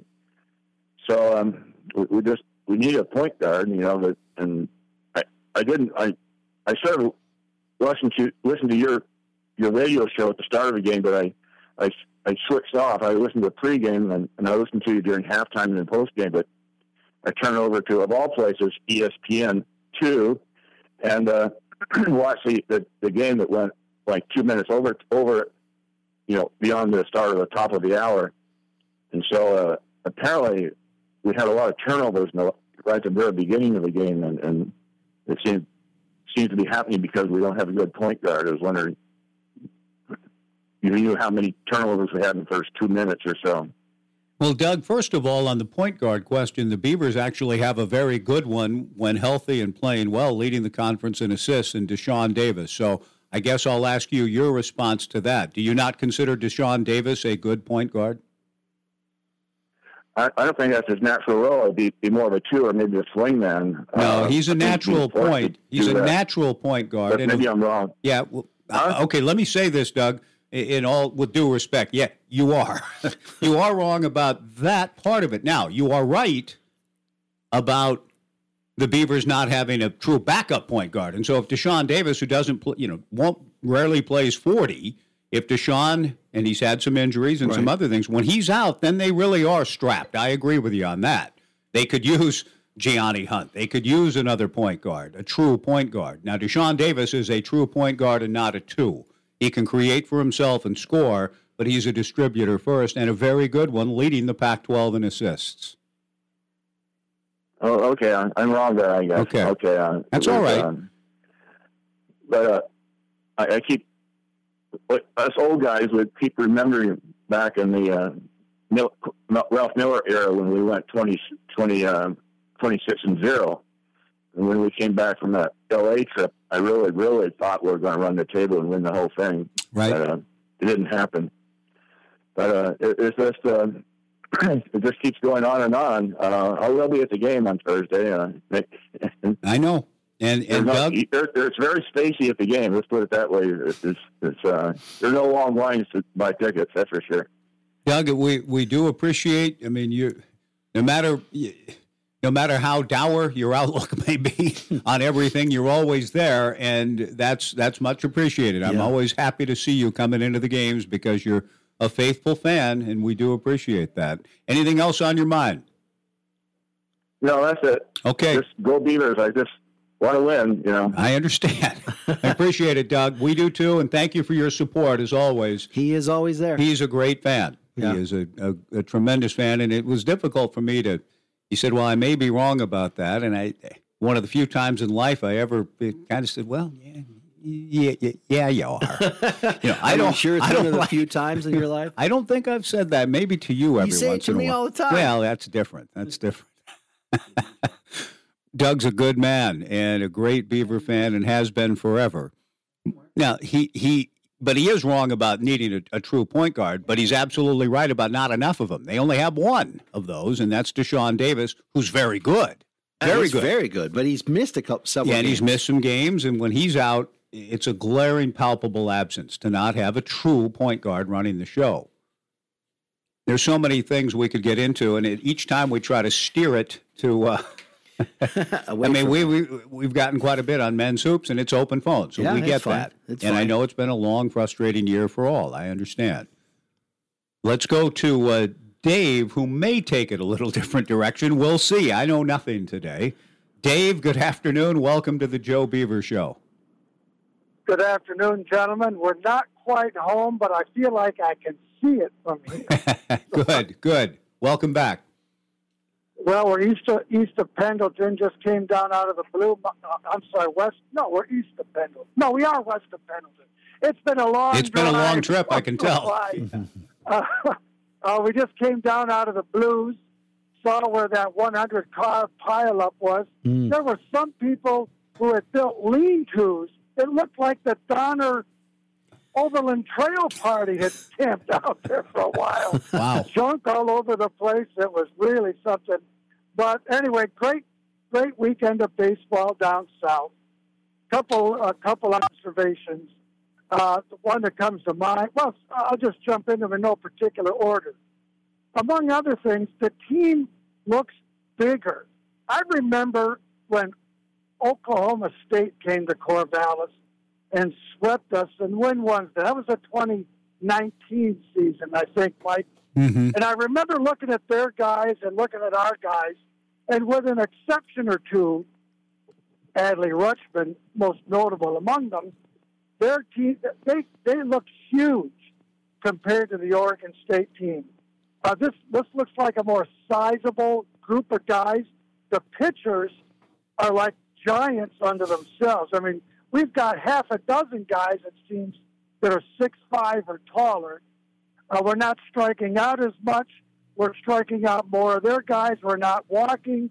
We're not hit. We're not hitting batsmen.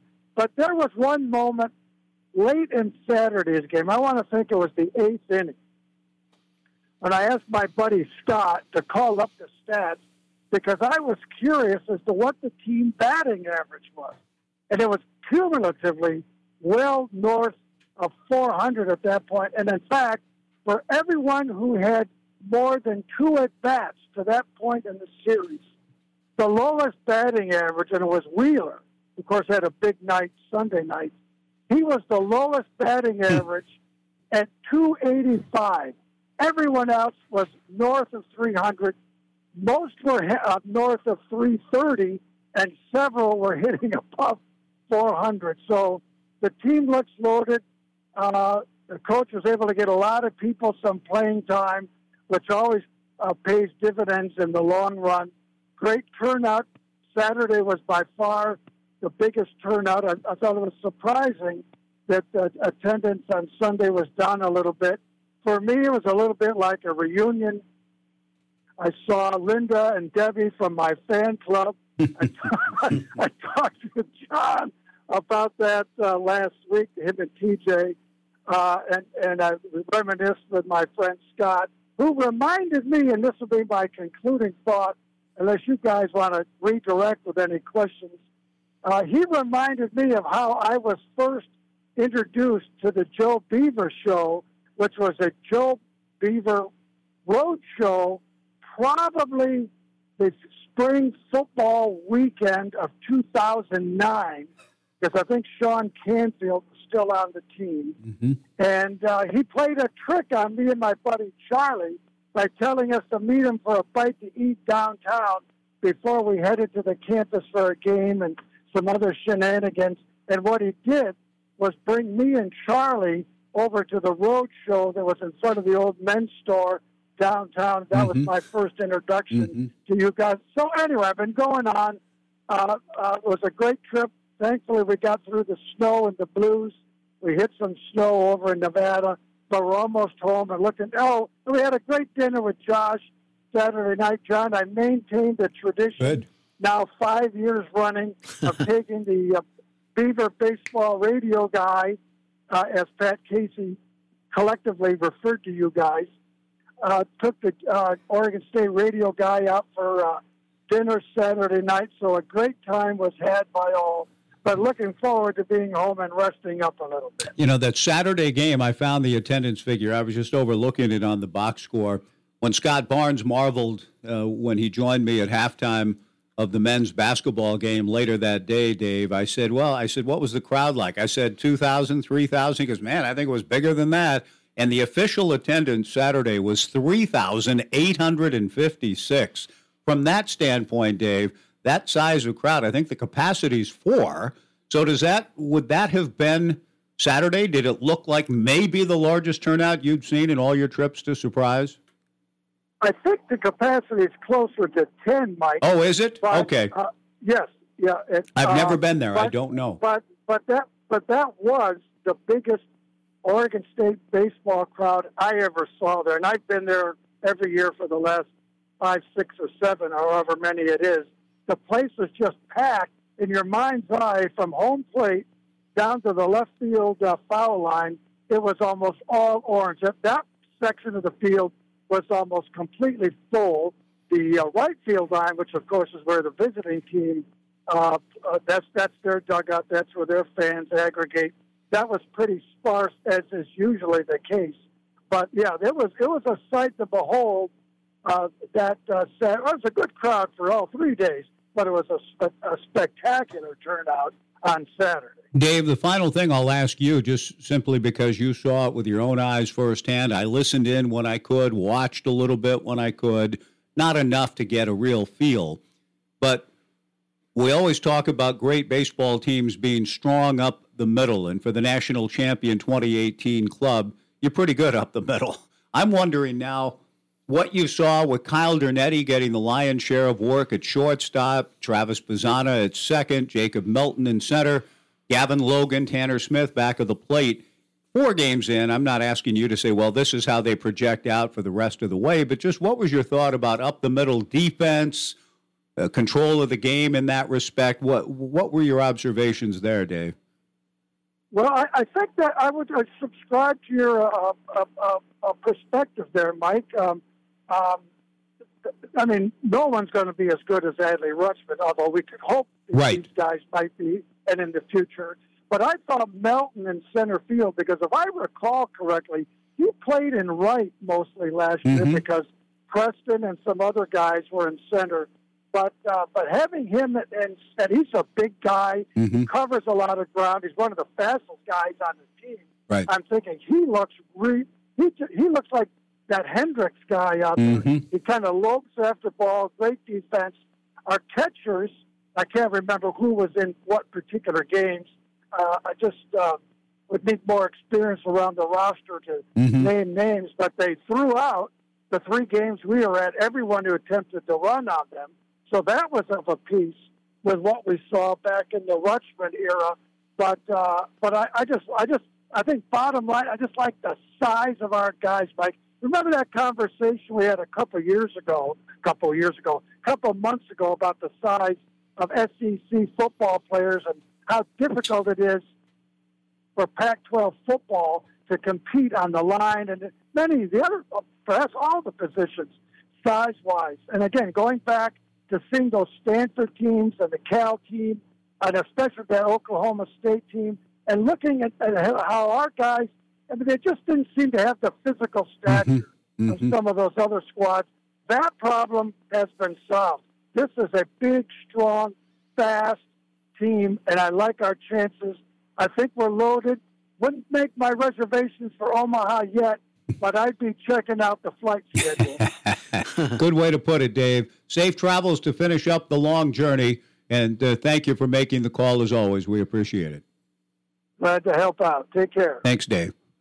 Open phones if you'd like to join us either on the Downward Dog phone line or the University Honda text line. The same number, 497 5356. His point, as we go to Mark next, his point about the physicality, I saw that in that Oklahoma State series he refers to. Mm-hmm. I also felt I saw it in the regional that the Beavers ended up losing at home that year when Cincinnati came in. I thought Cincinnati looked bigger and more physical than that 2019 club, and the 2019 club was a, an outstanding team. So th- it's an interesting observation, Yeah, just the eye test, so to speak, that Dave's talking about. Mark, thank you for the call. It's been a while. Good to hear from you, Mark, on the Joe Beaver Show. How are you? Good, good, good, good. Hey, a couple comments on the weekend. Uh, I don't know whether there are any recruits at that women's basketball game on Sunday, but if there were, I'm guaranteeing they're coming to Oregon State. That was the classiest thing I've, I, I think I've ever seen mm-hmm. at a sporting event. Not not so much. I mean, yeah, the the tipping, but just the just the the love that was given out. But but I'll tell you, wow, you, Aquino, you, we just watching her warm up with the team. Wow, w- w- w- she would have made a huge difference. Yes, she no was, doubt. She was so smooth. Yeah. and and had length. Standing next to next to Mitrovic, her arms were probably three or four inches longer than Mm-hmm. Mitrovic's were. But she just her smoothness around the basket was just beautiful to watch. and That's it was great. Just a Yeah. crying shame. It that, is. You know, she she just never got to play. But anyhow, it was. I mean, the national anthems of the two countries plus ours. I mean, it, was- and the crowd was just. It was. It was fantastic. The other comment was you were asking about the competitiveness or the, the you know the drive of the baseball team, and I think you know when when you got 20, 20 guys competing for nine positions or eight positions, I think you're going to find they're going to stay pretty pretty hungry, and uh, I'm really looking forward to this baseball season. I think it's going to be a hoot. Know, from, from just listening to the games. So, Mark, thank you so anyhow, much. Yeah, good to hear from you again. And thanks Good- for that good- good observation. weekend. Thank Yeah. you, sir. Let's take a break. Paul's up next. If you'd like to jump in with anything you observed, experienced, any remarks, something that occurred to you watching the various events over the weekend, feel free to jump in. 497 5356, the Downward Dog phone line.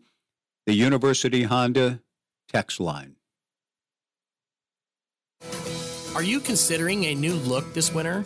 Looking for something to brighten up your daily routine? McClinton Painting can help. Interior painting can increase how you value your home and bring a new look to your daily routine.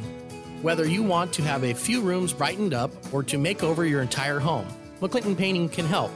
We are now offering up to 30% off of our normal rates. Find us online at mcclintonpainting.com. Request your free estimate. McClinton Painting, quality painting made easy. Win meet at the Albany Gun Club March 12th meet shoot with junior, beginner, intermediate, and advanced yardages plus games. Entry tickets are just $5 a round, and you'll have a chance to win bacon, sausage, ham, and jerky. Shooting starts at 9. If you haven't joined the Albany Gun Club, join today. It's only $20 a year, and you'll receive a discount on rounds that will quickly cover your membership costs. The club is a great place for networking, friendships, and a safe place to shoot. Albany Gun Club, three and three quarters miles east of I 5 on Highway 20. For more info, go to albanygunclub.com. Every Qdoba catering order is a fresh made Mexican feast of hand smashed, flame grilled, sliced, diced, and sauteed flavors perfect for any occasion. Whether you're planning your office's Tortilla Tuesday, hosting a post game party for your intramural dodgeball team, or trying to bring in a dinner for your PTA meeting that's so good, it'll bump your kid up to an A minus in Spanish class. Qdoba Catering. Fresh, hot, easy, delicious. Order today. It's a party, and it's every Friday night at Highland Bowl. Thunder Alley! It starts at 10 and runs until 12:30. Check out the black lights and glow and bowl to your favorite music. Thunder Alley includes unlimited bowling, shoes, and prizes for just 12 bucks. Call now and reserve your lane for Thunder Alley every Friday night from 10 until 12:30. We set 'em up, you knock 'em down. Island Bowl. Highland Bowl, 9th Street, Corvallis. Have you been putting off that home remodeling project? If one of your New Year's resolutions is to get it done, Corvallis Floor Covering can help. They invite you to stop by and browse through their large showroom with a wide variety of carpet, laminate, tile, wood flooring, and window coverings from all the popular brands. The staff at Corvallis Floor Covering thanks you for your continued support over the last 34 years and looks forward to working with you in 2022. For more information, log on to Corvallis Floor Covering. Shop local, shop Corvallis Floor Covering, corner of 2nd and Van Buren downtown, and go Beavs! Whether you are looking for your first job or an exciting career change, at Entek, we are looking for you. Entek is growing and offers entry level wages starting at 18 to $22 per hour, as well as excellent pay and benefit opportunities for established professionals, immediate full benefit eligibility, health insurance, 401k, life and disability, tuition reimbursement, and so much more. Career opportunities from entry level to professional are available. To start enjoying the career you've always wanted, visit entek.com and click on the Careers tab. We're excited to meet you.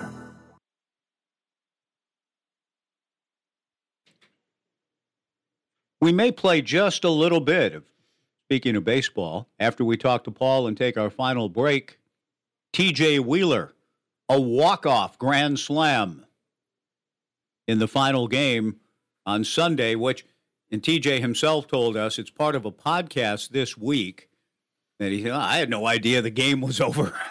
I mean, I, I don't know how well that was communicated. I don't think Mitch is saying, "Hey, let's go out and walk this off now, fellas." I mean, I right, just right. go up, take your at bats, and as it turned out, the grand slam made it a ten run rule scenario. I, I can understand not knowing that. You're dialed Yeah. in. I didn't even know it. I mean, wait a second. Oh, I, yeah. I, I thought it was a different score. I was thinking of a different game. But to hit that, to get you at 210 runs on the last game of the weekend. I remember a game against Arizona State around 2001. I can't. I think right around in there when the Beavers 10 run ASU. ASU. Pat Murphy. and the Beavers scored the winning run, and the which turned out to be the tenth to take a 10 run lead in the bottom of the eighth against mighty Arizona State to win the series on a 10 run rule against ASU. And Murphy was just, Pat was beside himself.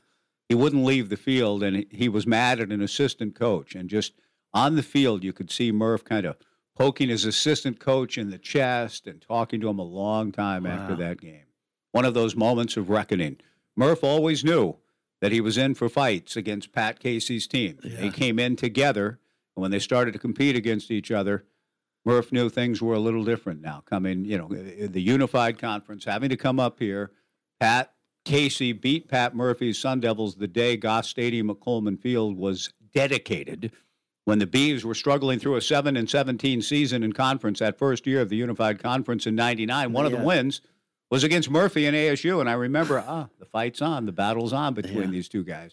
They were good friends, and they're still good friends, but very competitive. And it was almost impossible for Murph to take losing and get getting 10 runned at Goss. And so the sense I got was he was taking it out on somebody on his staff almost to show all of us, hey, it ain't my fault, it's this guy's fault. Well, Except six years later, he couldn't say enough good things about No, Pat I know. Casey. No, it- and- that's correct. And Omaha. Yeah. A few years later, they were, he introduced, I mean, just, yeah, you're right. Good friends and always, I But- think, fought on behalf of the Bees when he had a chance, if he was on a committee or whatever else. Right, right. Unlike a guy a little further north from here. Let's go to Paul on the Downward Dog phone line. Paul, good afternoon. Oh, good afternoon, man. Hey, I missed uh, Ron singing those national anthems. I guess I got there a little. I, I think I got there like ten minutes to the hour, so he must have sang it before that. They are YouTubeable. You can look them up if you want to, Paul. They're there. Oh, cool. Yeah. And and about baseball, oh my gosh, I, are are we as good as we seem? I mean, especially Dernedde at shortstop, man. He made some plays that were just unbelievable. So I I, think up the middle we're probably going to be pretty good. It sounds like it. Kyle, Kyle, he's quick. He he's got a strong arm. His tools are are good. You know, Andy Armstrong, he was an underrated kind of guy and fielded that position so well for years. I'm not sure Kyle is quite just in terms of the overall game, quite at Andy's level yet, but he'll get there, and he'll be more than solid. Maybe even at times spectacular. Army just made every mm-hmm. play. He made every play. Kyle Kyle's still kind of growing into the same type of day by day by day and inning by inning consistency from what I'm hearing, but he's going to be really good at the position, I believe. Well, he's still a sophomore, isn't he? Right. Yes, he is. Yeah, no, I, I think the way I put that game on Sunday, the second one, that was quite an exclamation point. Yeah, yeah. To pull away, it got a little tight for a while, and then they end up just pulling away again. I, that's a great weekend. I don't know how good they are yet, Paul, because it's way too early. I don't know how good Xavier is, so I don't know if the level of competition rises up much this weekend. I don't know. But I, I love the way the team went out and approached these first four games without getting to see every pitch and hear everything. Uh, the sense I got was it was pretty impressive.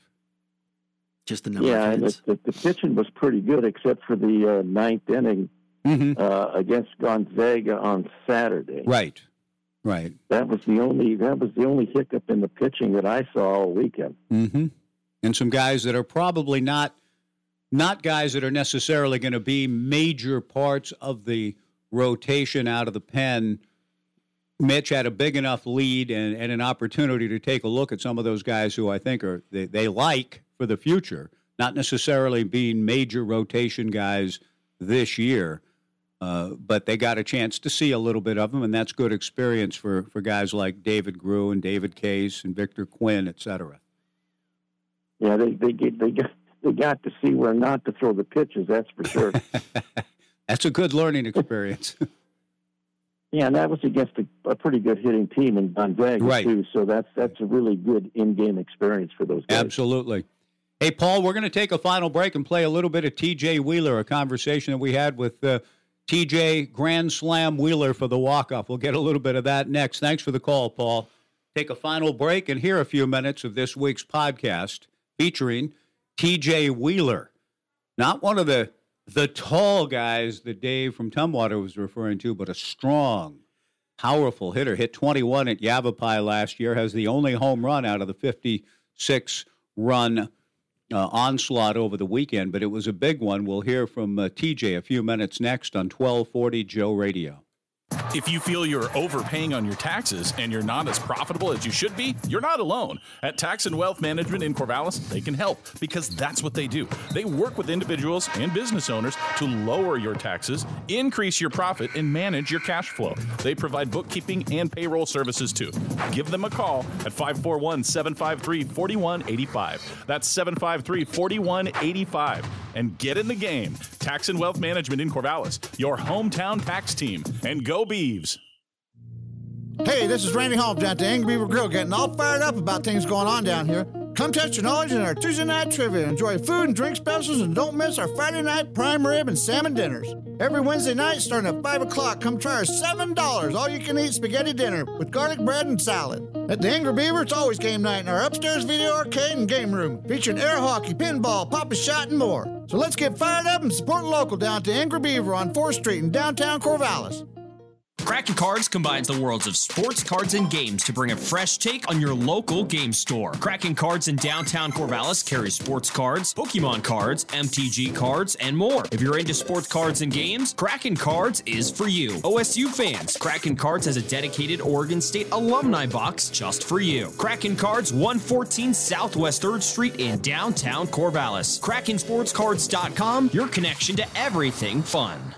Here at locally owned and operated Alyrica Networks, we use the same service you do, so you can be rest assured that you're getting the very best internet service, whether for home, business, or enterprise. At Alyrica, we make sure that each of our valued customers gets the plan that best fits their needs. So whether you require basic service or faster speeds for gaming or HD video streaming, we will make sure to match you with the plan that works best for your home or business. Alyrica Networks always goes the extra mile. Give us a call or find out more at alyrica.net.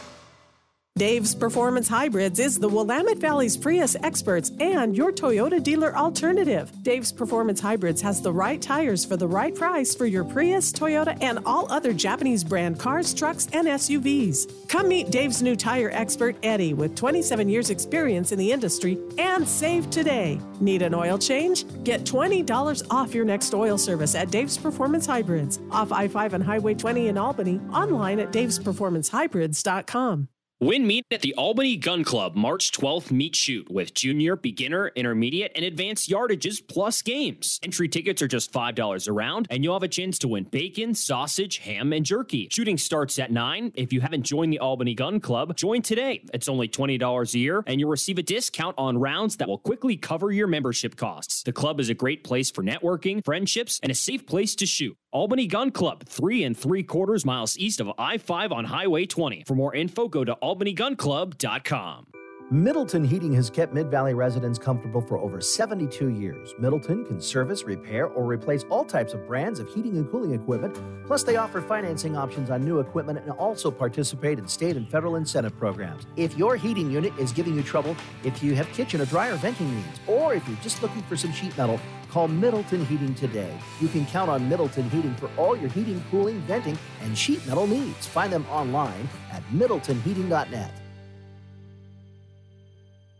Stargazer Premier Florist knows that a meaningful gift can brighten someone's day and have them feel appreciated, whether for anniversary, holidays, or whatever the occasion. Stargazer Premier provides contactless deliveries with a focus on keeping families and friends connected and safe. Choose from Stargazer Premier Florist's wide selection of fresh floral arrangements, bountiful bouquets, gift baskets, and houseplants. Stop in, call, or view Stargazer's selection online at stargazerpremierflorist.com. Stargazer Premier Florist, 925 Northwest Circle Boulevard, Corvallis. Last couple of minutes of uh, today's show, and we'll be back with you tomorrow. No show on Thursday and Friday, but for good reason.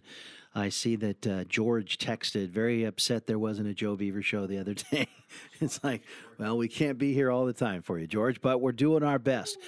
Uh, TJ Wheeler joined us. Mike and I did an early podcast for OSUBeavers.com. In fact, it won't even be up for a couple of days because Taya Adams' podcast is still the main feature right now. But just a little bit of the beginning of that conversation, and why not start with the only only home run that was hit during the weekend after uh, 21 for the youngster in uh, in junior college coming over. So, Mike, of course, starting with the first question of the conversation. But what about that grand slam, TJ, a walk off? What kind of pitch did you get? You certainly pummeled it. Tell us a little bit about your approach in that at bat. Uh, it was a one-two count, so two strikes, and I was just competing, and I think he threw a fastball inside, and then I just just turned and burned on it. Well, you sure did. piece of it. Did you know it was gone? I mean, the, the proverbial question: Did you know you had all of it and that the game was over? Did you know that was a walk-off shot? Uh, I know I got a good amount of it for sure, and then uh, I had no idea the game was going to end at a ten-run rule. I had no clue. Only the coaches knew, apparently. You pulled it. Not ours. you- uh, TJ, you pulled it with power. You hit 21 last year at Yavapai. I'm just wondering where your generally is your power to the pull to to straightaway right. Uh, Where do your home runs generally go? Uh, I'd say right center, left center, mostly. Uh, that's where I got the most power for sure. Okay, right le- center. So left center though too. So you can go that way. Tell us a little bit about the development of the swing and i- i- along the way, has anybody ever said, "Okay, look, you, you can hit more home runs than you do, and here's what we're going to do with the arc of the swing and the path and so on." Has that been is that kind of an ongoing evolution or what? Uh, I mean, I'd say our swings are never complete, but I'd say the biggest change was my freshman year to my sophomore year in junior college. Um, my my hitting coach Adam Heather, my mentor, really changed my mental side and my mechanics and everything, and really took me to the next level as a hitter for sure. TJ Wheeler, our guest on this week's edition of the Beaver Sports Podcast. Third school now. Did you settle in here at Oregon State fairly quickly last uh, when fall ball started, or were you here earlier than that? Uh, I was here uh, towards the end of the summer. I saw like the Knights final game and stuff. So I was here for like a couple weeks before the fall started. Now, you're leading the team in RBIs after the weekend, and it was an explosion of hits from your team. Second most in the nation, uh, 56 to 14 in runs. You guys put up some incredible numbers, but you yourself, right now, the leader of that pack. What were you seeing this weekend? You really settled in. I mean, that's pretty quick to settle into, you know, D1 pitching. Oh yeah, this uh, I'd say there's more quality guys overall, but junior college there's still there's still a lot of guys out there that are really good for sure, and it's it's nice hitting behind Jacob Melton, Forrester, Floyd, um, Travis, uh, Wade. They they always seem to get on for me, so it's it's pretty easy to get RBIs when they're always on, you know. TJ, if you could, and John referenced it in his question. Your third school, we're so glad to have you at Oregon State. But if you don't mind, let's work back a little bit coming out of Beyer High School in Modesto. Is that your hometown? Did you grow up in that area your whole life? And and then how is it that you ended up first at Sacramento City?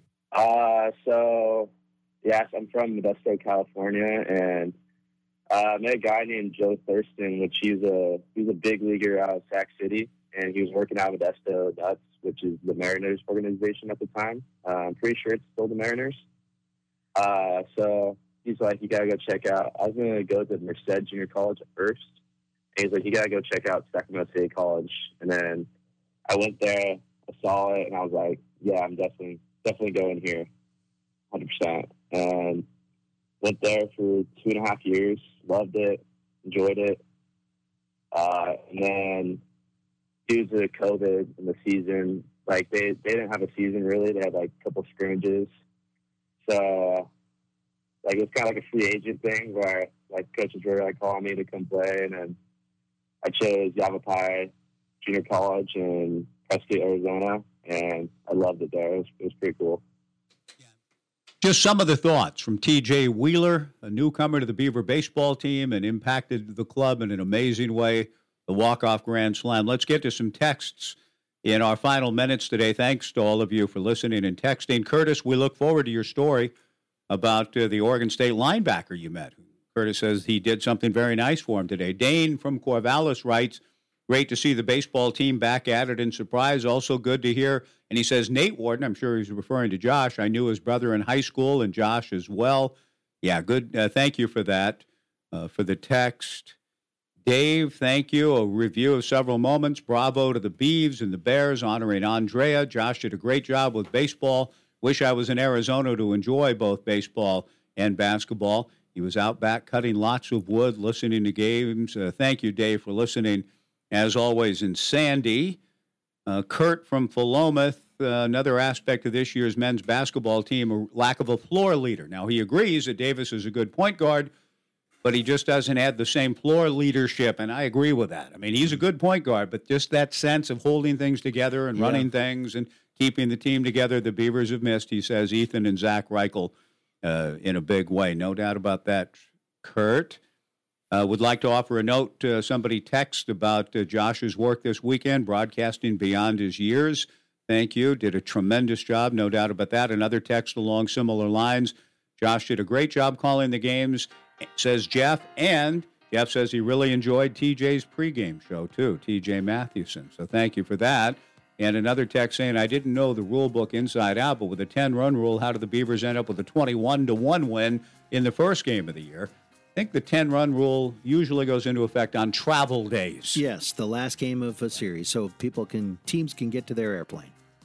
So thank you. And by the way, we've reached out hoping to be able to make contact with Drew Eubanks coming back home. How about that? I mean, for with a 10 day NBA contract yeah.